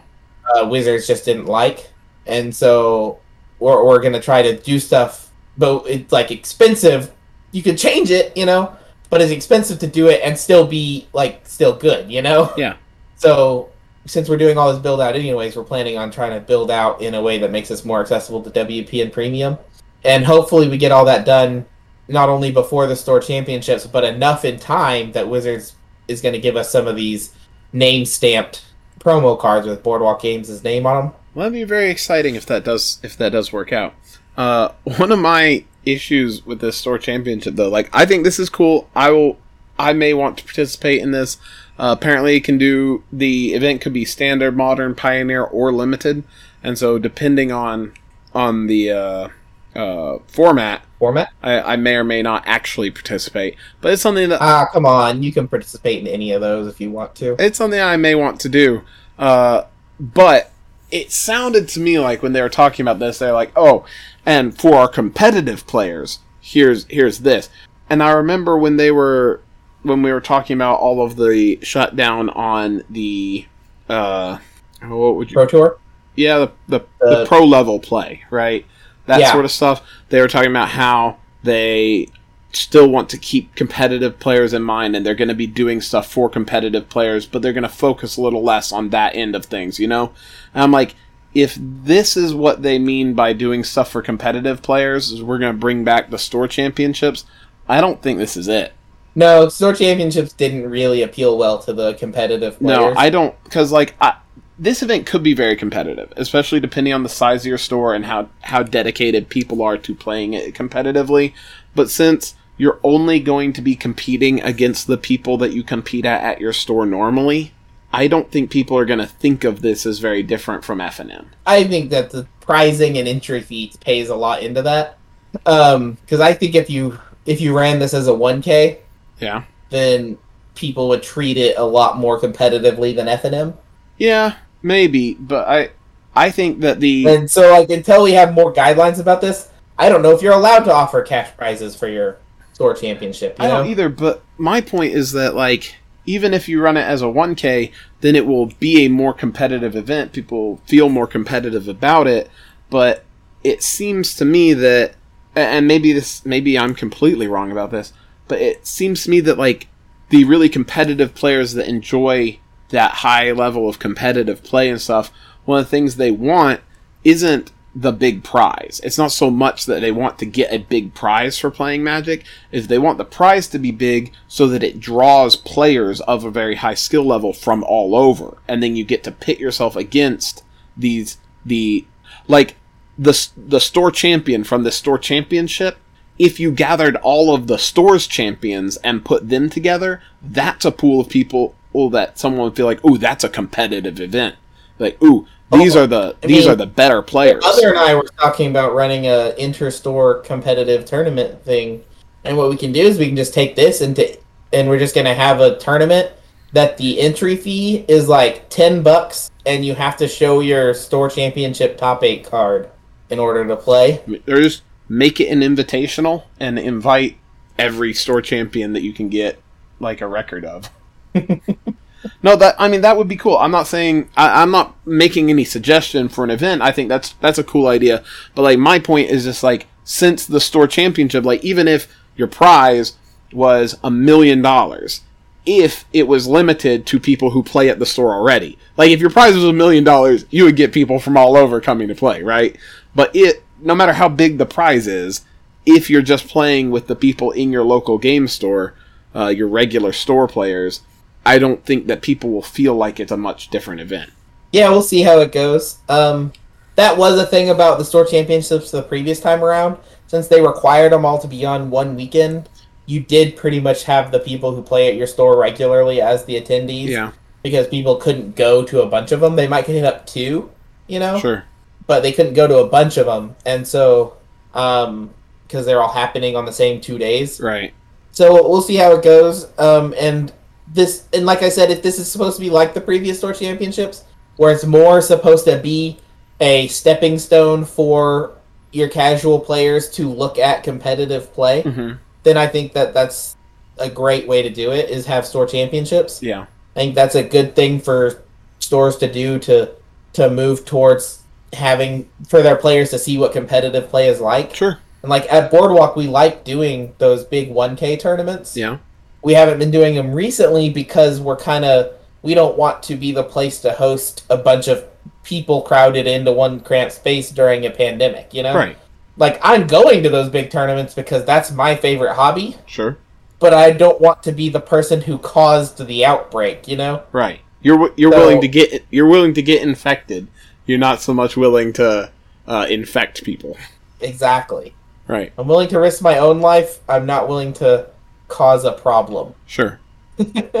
well, I I am looking forward to this. Uh, whether or not I complain about its competitiveness, I'm not a competitive player. I don't really care about going to a seriously competitive event. I'm just concerned, and maybe I'm just completely misreading uh, Aaron Forsythe, who I believe was the one talking about this. I got the impression he was like, so we we want the competitive players to know we still support them and we're doing competitive events so we're bringing back store championships. Uh, not uh, that isn't meant to be a quote. I'm just saying that's the impression of what he was saying that i got. And i'm like i don't think that that's how you do that. I hope that they have more in in store for uh for high level play and competitive players um in the future still you know?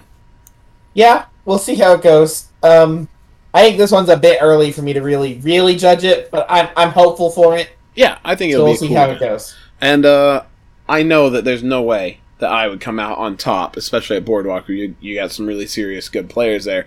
But I would love to have a Wurmcoil Engine that says Boardwalk Games on it. That would be awesome. That would be really cool. And that's the kind of thing that's really cool about those kinds of promos. yeah, Is like that would be a unique item. You Mhm. know, like there is be one Wurmcoil Engine that said that. right. Yeah, that that's that would be a draw for me. Um, but in addition to the you know the regular lineup of standard sets and the store Which is, I guess, why I'm a little bit glad that Wurmcoil Engine's the first place promo and Collected Company's the top eight one, is because the one where you might need four of them, they at least exist, even if it'd be hard to get them. right. There are two playsets of it, you know. Sure. Whereas Wurmcoil Engine, you're more likely to, yeah, you could be playing it in a Tron deck where you need four, but most people who play Wurmcoil Engine need it in their Commander deck, you know. Right. Um, so we've covered like all of the regular standard sets coming out in 2022. We've talked about the store championships. They'll be later in the year as we understand it. But Magic does a whole bunch of other things throughout the year, like the like commander decks and uh, uh, supplemental sets and other little things that they put out, uh, secret layers, all kinds of stuff over, over the course of a year, and we've got a bunch of that stuff that they announced too.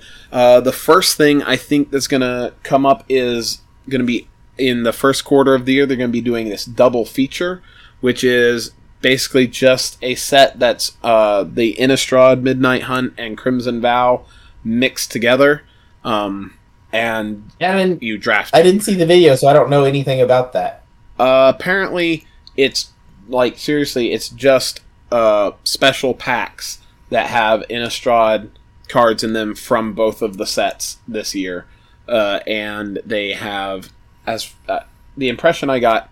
And they didn't give much detail. The impression I got though is they they've got a special. Maybe it's just an art thing, but they are themed from like classic monster movies. And so, like maybe it's the showcase cards will have like classic movie monsters on them or something. They're calling it double feature, and it's just to base, as far as I can tell, just you're drafting both of the Innistrad sets together, and they've got some special movie monster stuff in. All right, well, we'll see how that goes. Yeah, I'll be interested to see what they look like. I want to see what the uh, like movie monster stuff is. You know, um, apart from that, you know, I can get packs of uh, Innistrad Crimson Vow and and Midnight Hunt and draft them if I want to. You know.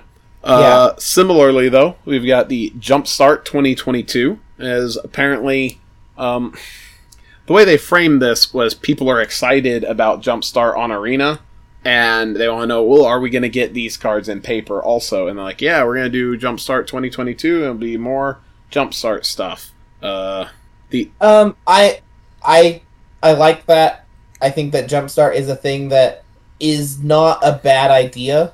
yeah, I like it. I think it was poorly implemented at first, sure, and I think if they continue to print it and make more of the stuff, then it will be fine. And if they do it kind of like they used to do old core sets, where it's like they change some of the stuff and update things, but they don't make a new set, you know? Mhm. And like Jumpstart 2022 is mostly the same as Jumpstart, but they have these additional changes like um in the jump his on historic Jumpstart or on Jumpstart Historic Horizons on Arena, you could do they could do a thing where if you got a um a pack from a certain set combined with another pack from a certain set, you could get like a multicolored card that was both of those colors. yeah, And you can't really do that in paper because you don't know what you're gonna get. sure, But they there was some like you could toss in like a multicolored card in some of the packs, and there there's already in the previous sets there were these thriving lands that you could pick a color when it came in hmm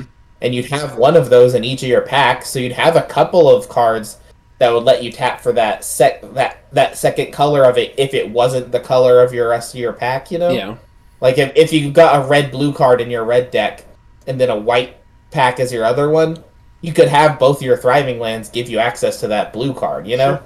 And so like.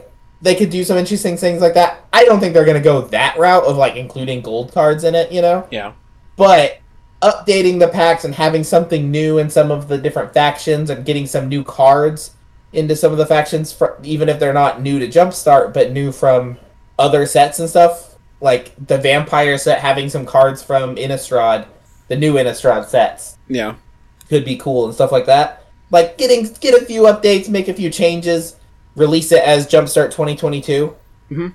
i think would be good instead of just you know i don't want them to print original jumpstart into the ground right, and just do that for 20 years but if if each year they come out with an updated list for jumpstart and print more stuff for it yeah. As far as I can tell, and they uh, like with everything else, they didn't give a lot of details. But it sounds like they're going to be doing some different faction packs, like just new factions they hadn't done before. They said they're going to have a faction pack that's like uh, multi-headed creatures, and assuming that's just hydras maybe I don't know, uh, Cerberus, uh, hmm two-headed giant, giant of four Yeah. eyes.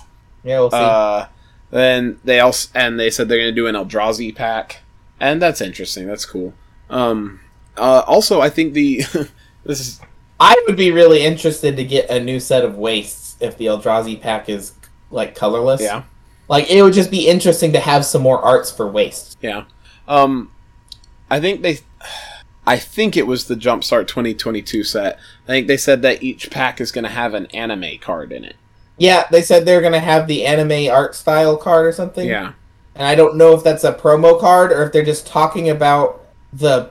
Do you remember the tokens on the front of the Jumpstart pack that tell you what pack is Yeah. in there? Yeah, we got one Like, is that just gonna be anime styled or is it a card in the pack? Yeah, I don't know, but I I was kind of interested in that because because I do like anime. I'm a I'm a nerd. Um, and then I think in the summer, I think I think these are kind of a little bit jumbled in order. I think double feature is going to be like in the first quarter, and Jumpstart 2022 is going to be like in the latter half of the year. But in the summer of 2022, we're going to be seeing Double Masters 2022, and we Yeah, I had heard them say they were gonna do another double master set, and I was just just worries me so much because the reason Iconic Masters was such a flop was them doing master sets all the time.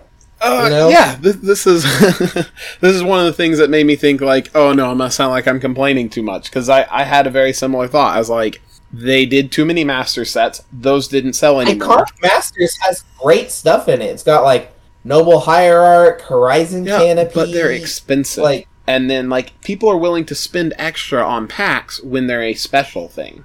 yeah, But when there's new ones every year, then like, well, I can't afford this.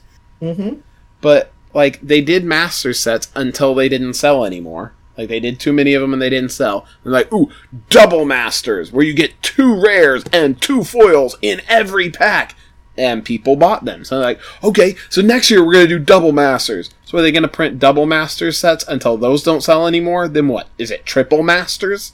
yeah. I, that's what concerns me. Is just like I think doing them once a year was okay. Yeah. when they moved to twice a year is when it became a problem on the master sets. And so I think that the master sets could be okay once a year as long as they're not also doing like Modern Horizon sets that same year. So Yeah. like this year they did Modern Horizons. If they do a master set next year, that might be okay, you know? Yeah, Like- maybe. I I even think that might be a little too frequently, but may, maybe that would be. I okay think I it would have been better every other year have like a master set Yeah. or a fancy fancy set, you know? hmm And do stuff in the meantime like you have Jumpstart, right? Sure. you know. But like this next year, they've got Jumpstart, Double Masters, and a new Commander Legends set, Yeah, and an unset. and which is the infuriating. is it? Yes, unsanctioned was bad enough, Yeah. but that at least wasn't a full set. Unfinity, like, why have they dropped the naming convention for the set when they haven't even exhausted it? They did three of them, and then they're like, "Yeah, we're out of ideas. Unfinity now." Like, we could. Th- there was all kinds of euphemisms for going insane that start with "un" that they haven't used yet. Yeah, that's fair. Also, Like, unsanctioned was annoying, but it could be stretched. You know, you're like, "Oh, this is."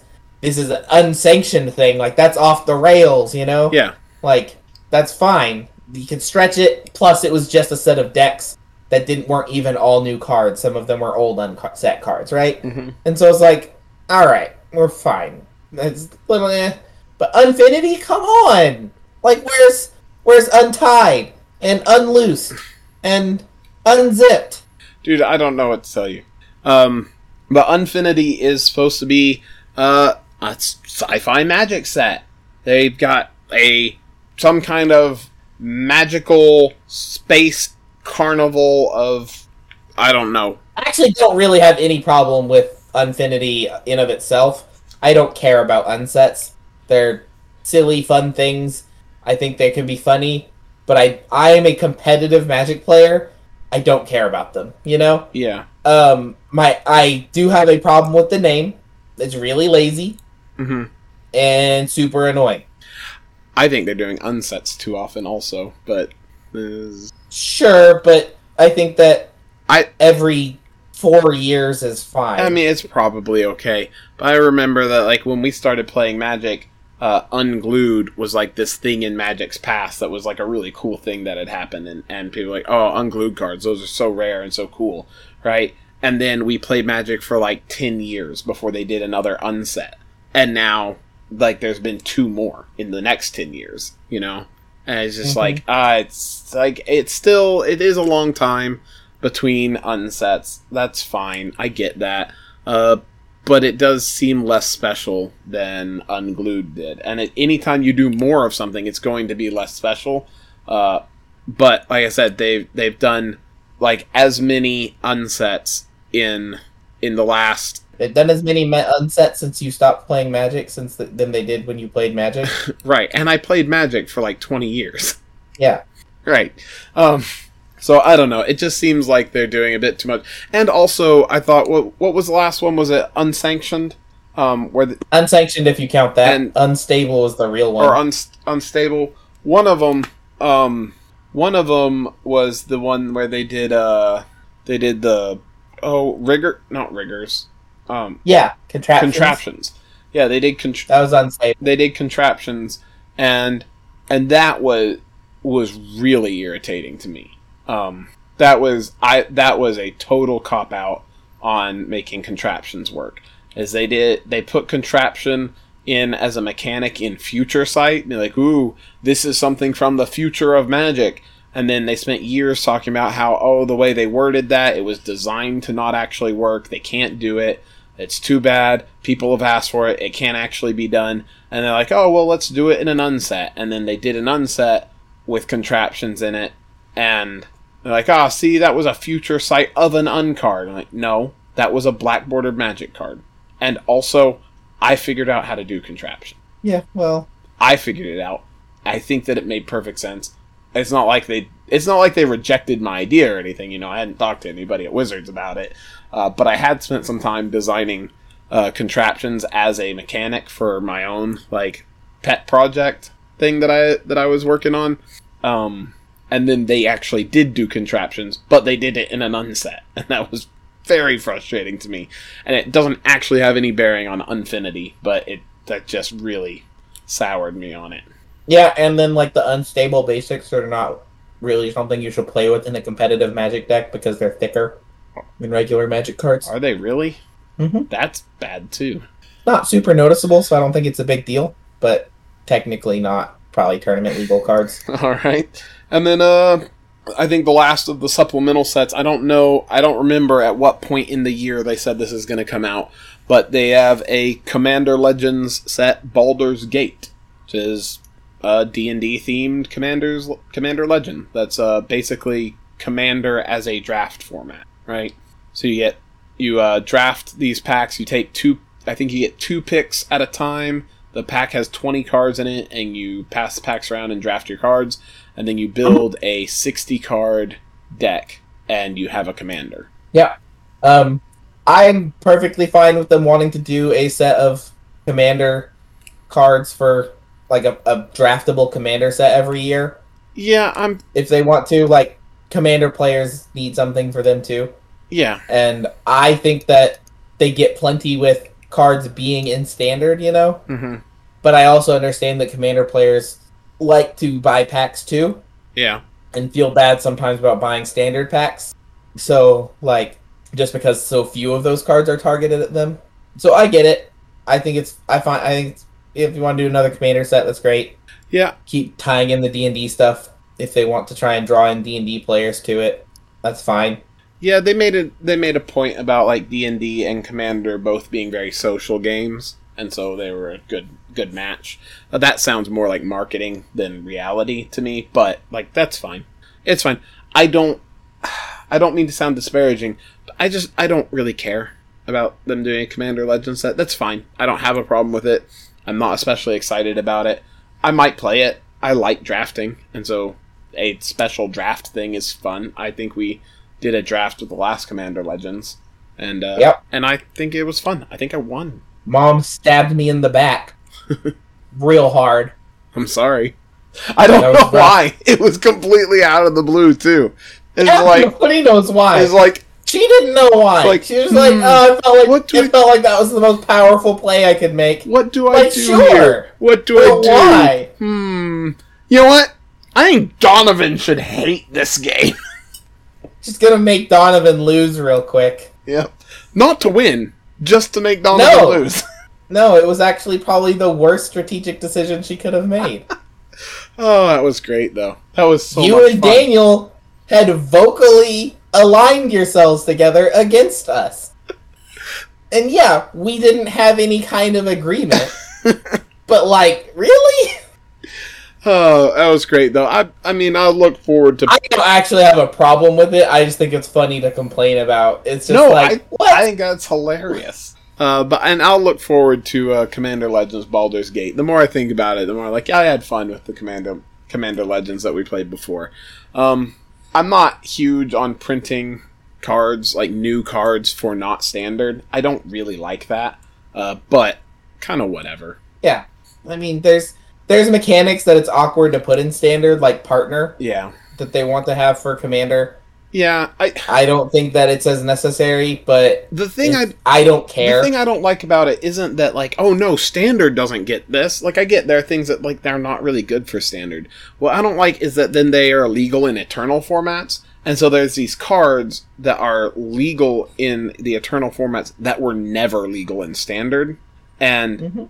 and it just messes with what I think of as the point of the eternal format, you know, is to like continue to play with the cards that have rotated out of standard. Um, whereas I guess probably a more accurate way to think of it is these are the formats where you get well, no, it's not really because I was because I was gonna say these are the formats where you get to play with all of the cards from Magic, but like I mean- that's just one of them or two, sort of, because Two of them, but sort of is modern doesn't get you don't play you can't play the commander cards in modern Why not? Can't you? because they're no you can't they're not legal. Uh, Mo- Legacy and Vintage are the only ones where you can play with, in, and I guess Commander are the only ones where you can play with any cards printed. okay. Modern, it had to be printed in a modern le- in a standard legal set or a Modern Horizons set. Oh, I guess that's better, but still, Modern Horizons messes with that. Yeah, um, but I, I, I, I would really like for them to take. I've harped on this before. I would like for them to use Modern Horizons as a way to create a reserved list, a, a, a legacy with no reserved list. yeah. and they could build up to it via Well, see- Modern Horizons sets without having to do it all through Standard. And you can do some of it through Standard, you know, like they put Grim Tutor and stuff like that in Standard recently, and that wasn't a problem, you know. But see, uh, that that would that wouldn't break with my idea of how it works. I mean, I guess in, in on like a technicality it would, but like those cards existed in standard at one time, so printing them in a Modern Horizon set would just be m- making them legal the way modern Yeah, rules are are written. You know, but Modern Horizons is it's like three things, right? Um, reprints of older cards, Mhm. and then the two things that you don't really like apparently are one is like niche fillers. They're like, okay, I think that modern kind of needs this card, but we can't really print it in the standard, like Force of Negation. yeah, They're like, look, we need a card, a negate that you can play for free if it's your opponent's turn to disrupt combo decks. hmm Like they're trying to make a free counter spell that's really targeted at disrupting combo, not protecting combo. yeah, And but they're like, but like free counter spells are a little bit much for standard. yeah. So like they put that kind of thing in there. And then the third thing, which you probably are also not a fan of though, is them just expanding on themes in sets that they they would like to have more cards from that theme. Like evoke creatures from Lorwyn was a big one in Modern Horizons 2. Or more copies of cards with food and and stuff like that that we didn't get enough of in Eldraine. See, And so, like, I think it would be better for them to make these cards in standard sets and say maybe do more stuff in Eldraine if we want That's more food cards. what I was about to say. Is like I don't have a problem with them doing the things you're saying. Is like expanding on these things. But like, if you want to do more evoke cards, go back to Lorwyn or just add evoke to another set. Come like Where they put like think of a flavor where it works in another set. made overload cards in colors that were not part of Izzet because overload was an Izzet mechanic. Okay. They, like it doesn't, but if it doesn't have to be, and like doing it in Modern Horizons proves it doesn't have to be, and doing it in Modern Horizons instead of doing it in a standard set is just being lazy. Is saying like, hey, we know this doesn't have to be an Izzet thing, but rather than come up with some explanation for how it works in a non Izzet thing, we're just gonna not. Well, I think they could do that and just do it in a core set. Like that's the whole value of core sets, right? Sure. Is Do it lets them do set. things that are not tied to a story. Yeah, yeah, that's true. But whatever. That's just kind of this tangential thing tacked onto the end of Commander Legends Baldur's Gate. It's not a big enough. Like we spent way too much time talking about it for how big of a deal it is. It's not a big deal. I don't hate Commander Legends or Modern Masters or, or Modern Horizons You're or just whatever. sad that they feel it's necessary. Yeah, I just it just feels a little icky to me. I'm just like, oh, why why is this not why is this not part of the actual like rotation of cards? Why are we doing something else? It it, it just seems like we're going around the rules rather than working within them or expanding the rules or whatever. It's just like ah, we're gonna yeah It's all about that money, then. right Commander players don't buy enough standard packs. Wizards only gets money from pack sales. yeah that's so that covers the 2022 schedule, the store championships, the supplemental sets that are going to be coming out. But Magic does even more stuff. And that's why we got a really long news episode on one video that WotC put out this summer. Is we've got uh, Universe Beyond happening. Uh, this is something we've talked about on the show before. We've, we've mentioned this is where uh, WotC is going to make magic cards using the intellectual property of other, uh, I don't know, cre- creatives, companies, you know, inter- intellectual property holders, right? Yeah. And the first one is Warhammer 40k.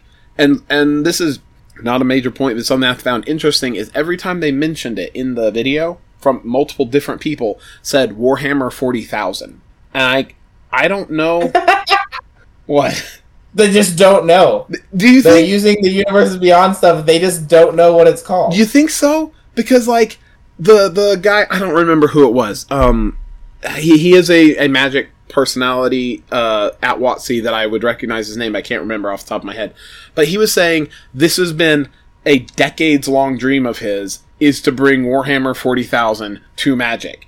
And I'm like, really? And so I don't know.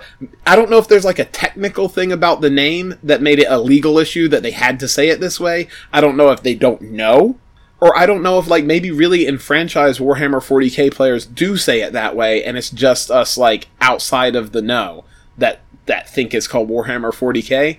But I've always heard Warhammer 40k, and in this video, repeatedly, multiple different people, like three different people, said Warhammer 40,000. I don't. I don't think so. I think they just. I think they did. They might know it's called 40k, but I think that they may have been just in whoever it is in marketing or whatever. yeah. May have just been really worried that if they said 40k, people wouldn't see the Warhammer 40,000 stuff and know that that was the same thing because like in Warhammer and stuff they it's never written Warhammer 40k Right. you know it's written Warhammer 40,000 like that's the Sure. yeah, that's what it. That's how it's always written. I know. label you know Yeah. and so it's just like I wouldn't be surprised if just whoever was doing the marketing for this video or whatever was like we need to say Warhammer 40,000 because magic players who don't know 40k will need to know that these are the same product you know That's that's such a bleak idea of how smart Magic players are, though. Because even if you, even if, even if you didn't hear Or forty, dumb. even if you didn't hear forty k, like forty thousand, you heard like four d k, like a four, the letter D and the letter K, right? Even if that's what you thought it was, when you see the pack that says Warhammer forty anything on it, you'd be like, oh, I misunderstood something. That's the product, right? no Duncan people are dumb I know that. I work in retail people are dumb Uh, I've been in food service. It's yeah, you're not wrong. Um, that that does sound like a reasonable explanation, but we like to think It's so that the bad. people that play the hobby that we play are smarter than the average bear but they're not Duncan no, I what I They're want just average believe. Joes out there not knowing what 40k means. What I what an idiot. but what I want to believe is that the average Joe is smart enough to understand that they made a mistake when they can see the mistake. They might be smart enough to know that, but they're not going to admit it. Yeah, okay. People with buying power don't admit that they're wrong. All right, but uh, this Warhammer 40k uh Duncan, Warhammer 40,000. Okay, Warhammer 40,000 product is just going to be a set of commander decks. I think they said there's going to be 4 of them, but that I that could be that number could be wrong. But they said they're going to be putting out a set of commander decks uh, with the Warhammer 40,000 uh, intellectual property. So it's going to be um, Warhammer art, Warhammer mechanics. They really work to make all the cards really represent stuff from the Warhammer 40,000 universe in these decks. And then uh, later on in the year, I'm going to be doing a Lord of the Rings universe beyond, and this one is going to be a whole set. The full set is going to be come in uh, draft packs. It'll be draftable, and it will be playable apparently in modern. Yeah, that's what I was wondering. Somebody had mentioned that to me, and I hadn't actually seen that anywhere. That's what they said. Um, and since I didn't see the video, so it's gonna be modern legal. Yep, that's what they said. That's gonna be really weird, but we'll see how that goes. Yeah, Um, that uh, just kind of dovetails into what we were talking about before. But um, but I'll I'll leave that alone, I except to say that you mentioned that uh, modern is just cards that were standard legal or modern horizons, right? And Yeah. apparently, this Lord of the Rings set. Duncan, Lord of the Rings is Lord of the Rings Horizons. modern Lord of the Rings horizons. It's um Um. um Middle Earthern Horizons.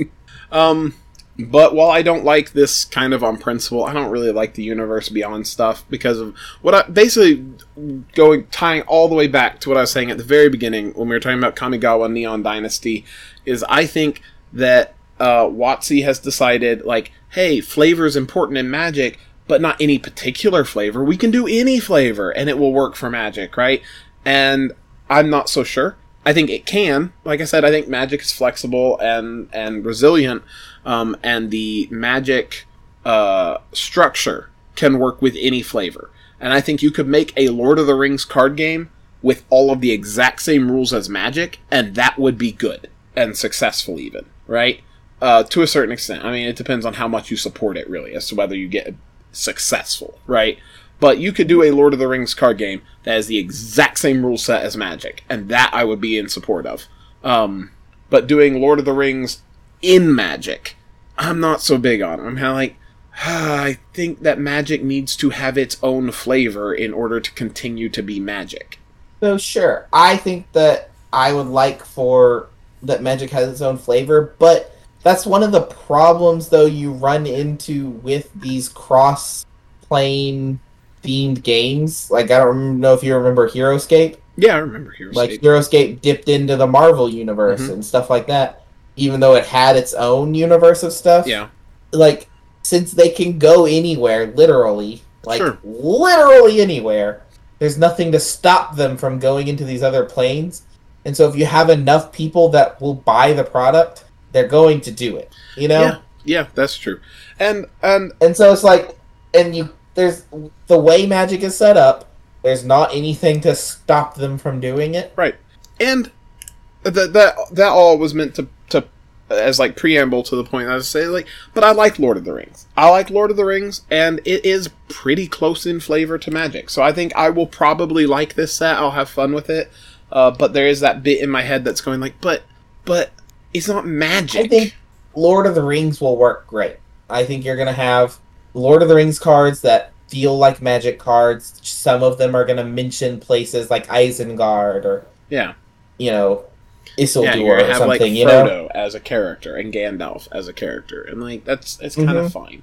Um and so I think that's fine. Um, I personally am not particularly more interested in. I honestly, I'd rather have another Eldraine set than Lord of the Rings. yeah, sure. I really like Eldraine. You know, Yeah, I liked Eldraine too. And Eldraine I think is really deep. But Lord of the Rings is fine. I think Warhammer is going to be a bit awkward with the machine guns and the Yep. space robots and stuff. Like Magic so far, the most space we've had is they entrapped Emrakul in the moon. yeah. You know, like there's like no space travel on any of the planes.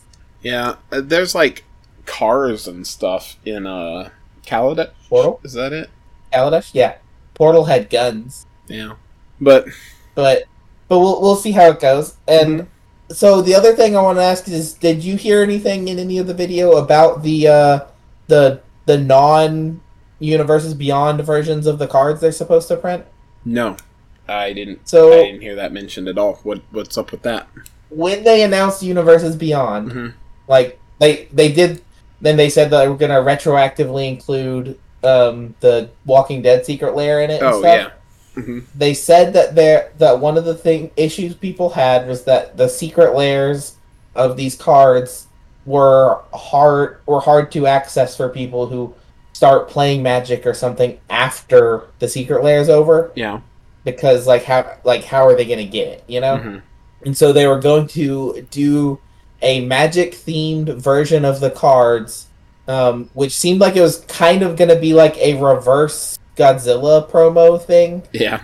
in the list included in set boosters of all the sets and stuff. hmm The list was going to include magic themed versions of the cards that were in the Universes Beyond sets. Okay. And did they say anything about that for the Warhammer or the Middle Earth one? Nope. No comment. I'm on that. curious if that's because they're not secret lairs, Yeah, it might be. Uh, um, or if even maybe these, um, maybe even these commander cards that we've got from Midnight Hunt that are not in the commander decks are supposed to be a like they're getting started on doing that. Maybe these cards are things that are going to be in the secret lairs, and they just didn't want to explain that before. maybe. That that would be interesting, you know. Yeah, Um, I really couldn't say. but but they said that they're going to start including in the set boosters in some way magic themed versions of the cards that were going to be released in, in the universes beyond stuff yeah. whenever they announced universes beyond Uh, well, we'll have to. and uh, so i'm curious if that's going to be if that's going to count stuff like the warhammer 40000 and lord of the rings tales of middle earth that are coming out through stores and stuff yeah. If that because those like those things are not any more inaccessible than previous magic cards you Right. know so I, I don't know if that's going to include those things i would prefer for them to include those things so that things that are specifically tied to warhammer Mhm. if you don't want the version of the card that has a machine gun on it in your magic deck Yeah. Like if you're just building a commander deck, you're not buying a pre-built commander deck, but one of the cards in the Warhammer 40,000 commander decks is really good. You may want to put it in there, but then like you've got say a goblin deck that's like all goblins and some other red stuff, maybe a couple dragons and burn spells, hey now and also a space marine. like goblins already have machine guns though that's true. That is actually true. But I, I was goblin sharpshooter just has a machine gun right. I don't know. Uh, we'll we'll have to like kind of keep our ear to the ground about that. I am interested to see what they decide but to do. i'm curious to see how that goes I That was one of the things that I, I really liked them saying about the universes beyond stuff when they announced it. yeah, I was hoping when they when they were talking about that stuff that the universes beyond was just going to be secret lairs. It'd just be like four or five cards at a time. Uh, Mhm. Because I don't see them doing the entire Lord of the Rings set in like non Lord of the Rings versions. Yeah. You know? Lord of the Rings, though, I think that it's Yeah, Lord of the Rings. the only things I would really need them to like likely to do non Lord of the Rings versions of would be like the legendary creatures. yeah. Be like, okay, look, here's a not Gandalf legendary wizard. You know? Yeah, but like Lord of the Rings is close enough to Magic flavor already that it's not that big a deal. If you just have a Gandalf in your deck, like whatever, it's a wizard, right? It's Mhm. it's like we were saying. If you have like a Space Marine in your Goblins deck, you're like, what is this? Yeah, that would be weird. Like a drop ship. Yeah, Like, what is this? right. Um, but uh, beyond that, in Universes Beyond, they mentioned two other Universes Beyond products. They're going to be doing a Fortnite Secret Lair, and they did say this one is all reprints. It's Fortnite themed cards, and this is something I'm totally fine with. Uh, if doing this with Universes Beyond is, I don't care. Like, fine. You do a secret lair, it's like four, five, six, ten, even whatever cards that are cards already that exist, and you just like basically altered them to make them look like Fortnite characters. I don't care when people paint Fortnite characters on their actual cards and play with them in tournaments. That's fine, you know? Yeah. So doing it printed by Wizards is fine too. I don't care. Uh, so that's the the Fortnite secret lair. That might even be cool. I don't know. Like Fortnite has some some interesting uh, artwork and stuff to it. Uh, and then they're also doing a Street Fighter secret lair, but the Street Fighter cards are all unique new cards in the secret lair, made to mechanically work like the Street Fighter characters that they represent. I'll see how that goes. I Yeah, it's one of those things I personally don't have enough information to really judge it. it sounds like the Walking Dead secret lair. It sounds like the Walking Dead secret lair, but they said they were gonna fix that. Yeah, so we'll see. The real problems with it, you Yeah, know, like we'll see on that one. I Um, I don't honestly have any real problem with the Walking Dead secret lair other than the inaccessibility to people who want to play with those cards. It's like it's purely a collector's item at this point, you know? right. Yeah, definitely. Uh, But that's that's always my thing is I want people who want to play with the cards to get to play with them. sure. Um, Why I didn't like the way Jumpstart rolled out initially is it was just the the whales and stuff that were opening the Jumpstart packs because they got into the stores and bought all the boxes before the you know average Joe walked in off the street and said, "Hey, you got any Jumpstart packs?" Yeah, uh the the one like teaser thing that they mentioned that I that I wanted to get to repeat because I think it is like I guess it's kind of an obvious joke, but it, it is kind of funny. Is the example card they had for they didn't show the card they just had the artwork was Chun Li, right? And if you're familiar with Chun Li from Street Fighter, this this joke lands. Uh, but they said that ch- the Chun Li card is going to have multi kicker. That's funny. It is, isn't it? That's pretty good. They showed the artwork for the Chun Li card. Yep. It's a bit racy. Uh, you think so?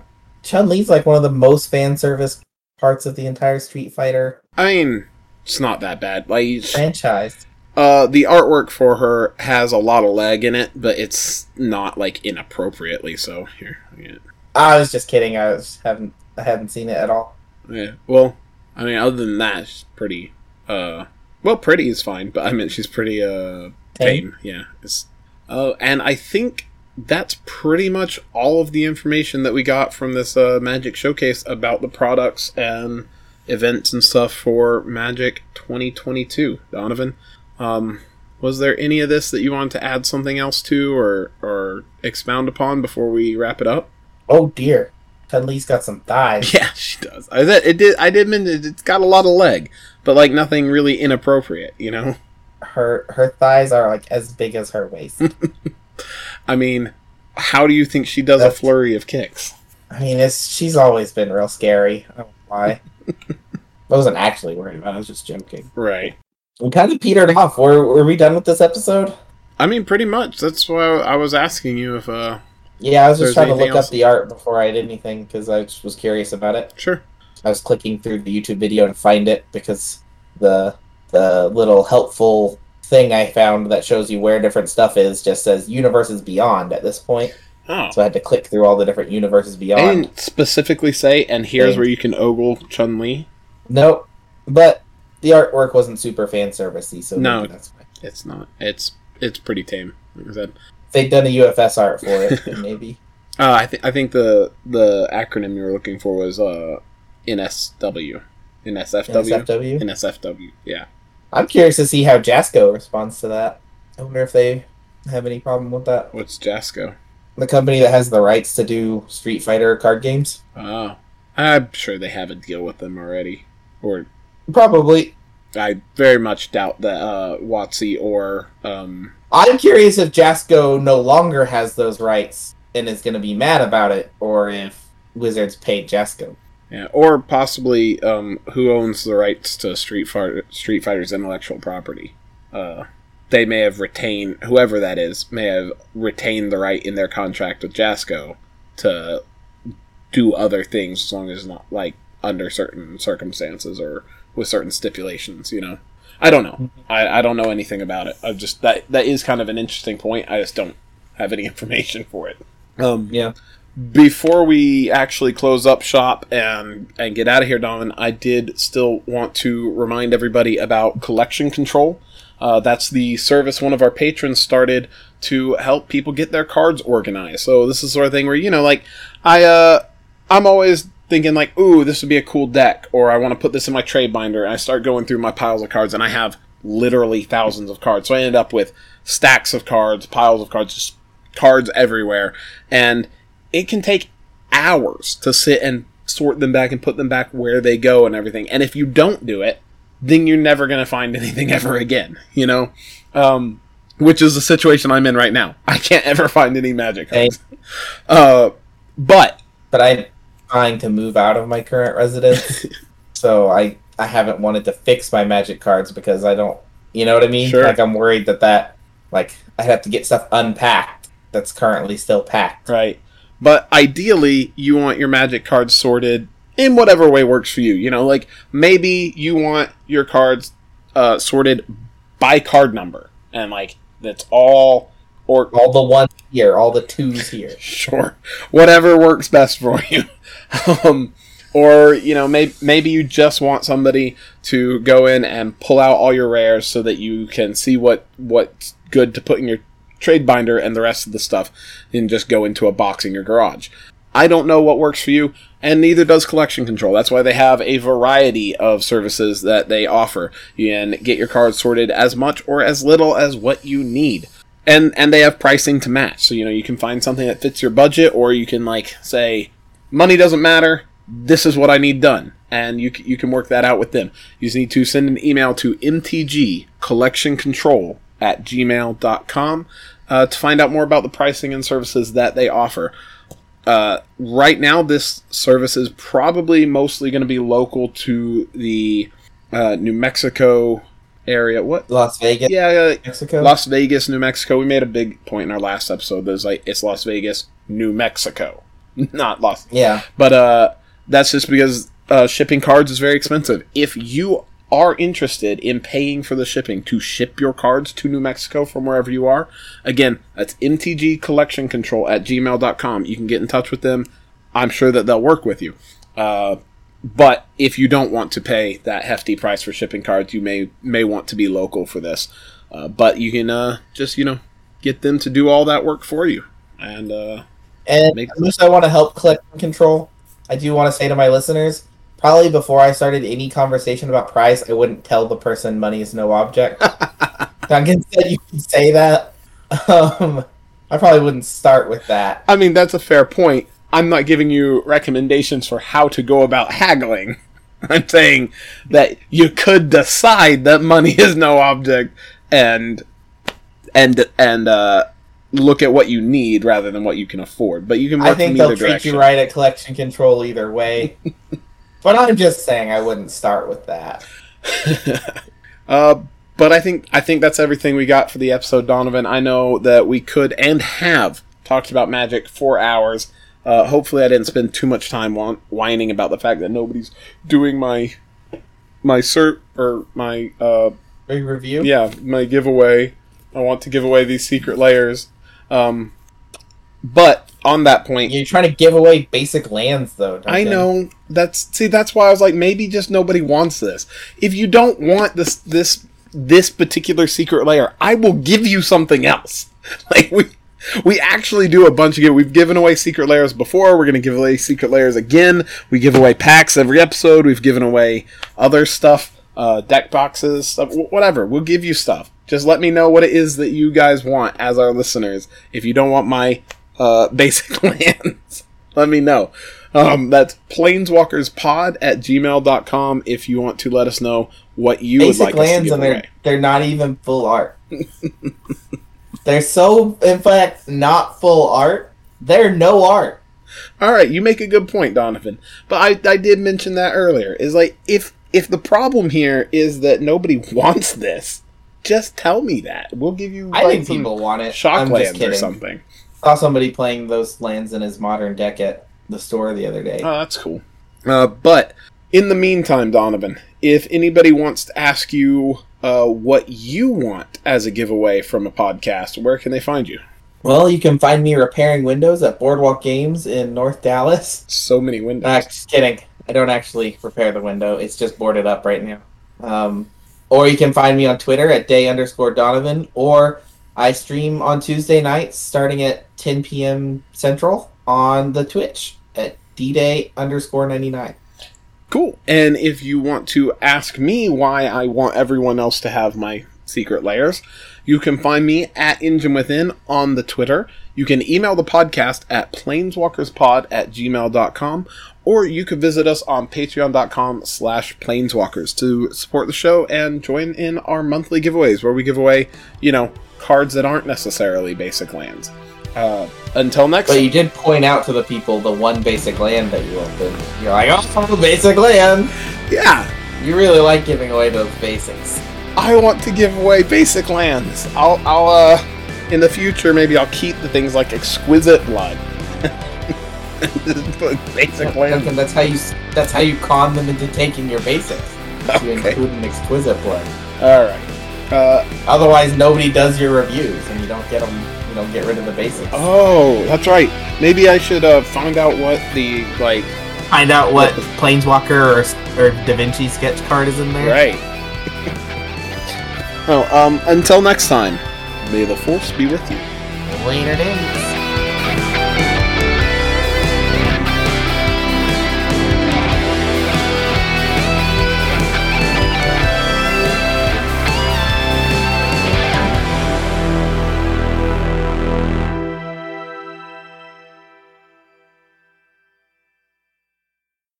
All right, are you ready for this?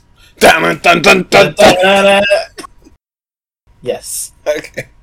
We have recorded like an hour, and we haven't even got to our main main event yet. We're giving so much cool stuff away. Right? And you spent like 20 minutes typing. Oh yeah, that's true. I'm sorry. I'm very slow at typing.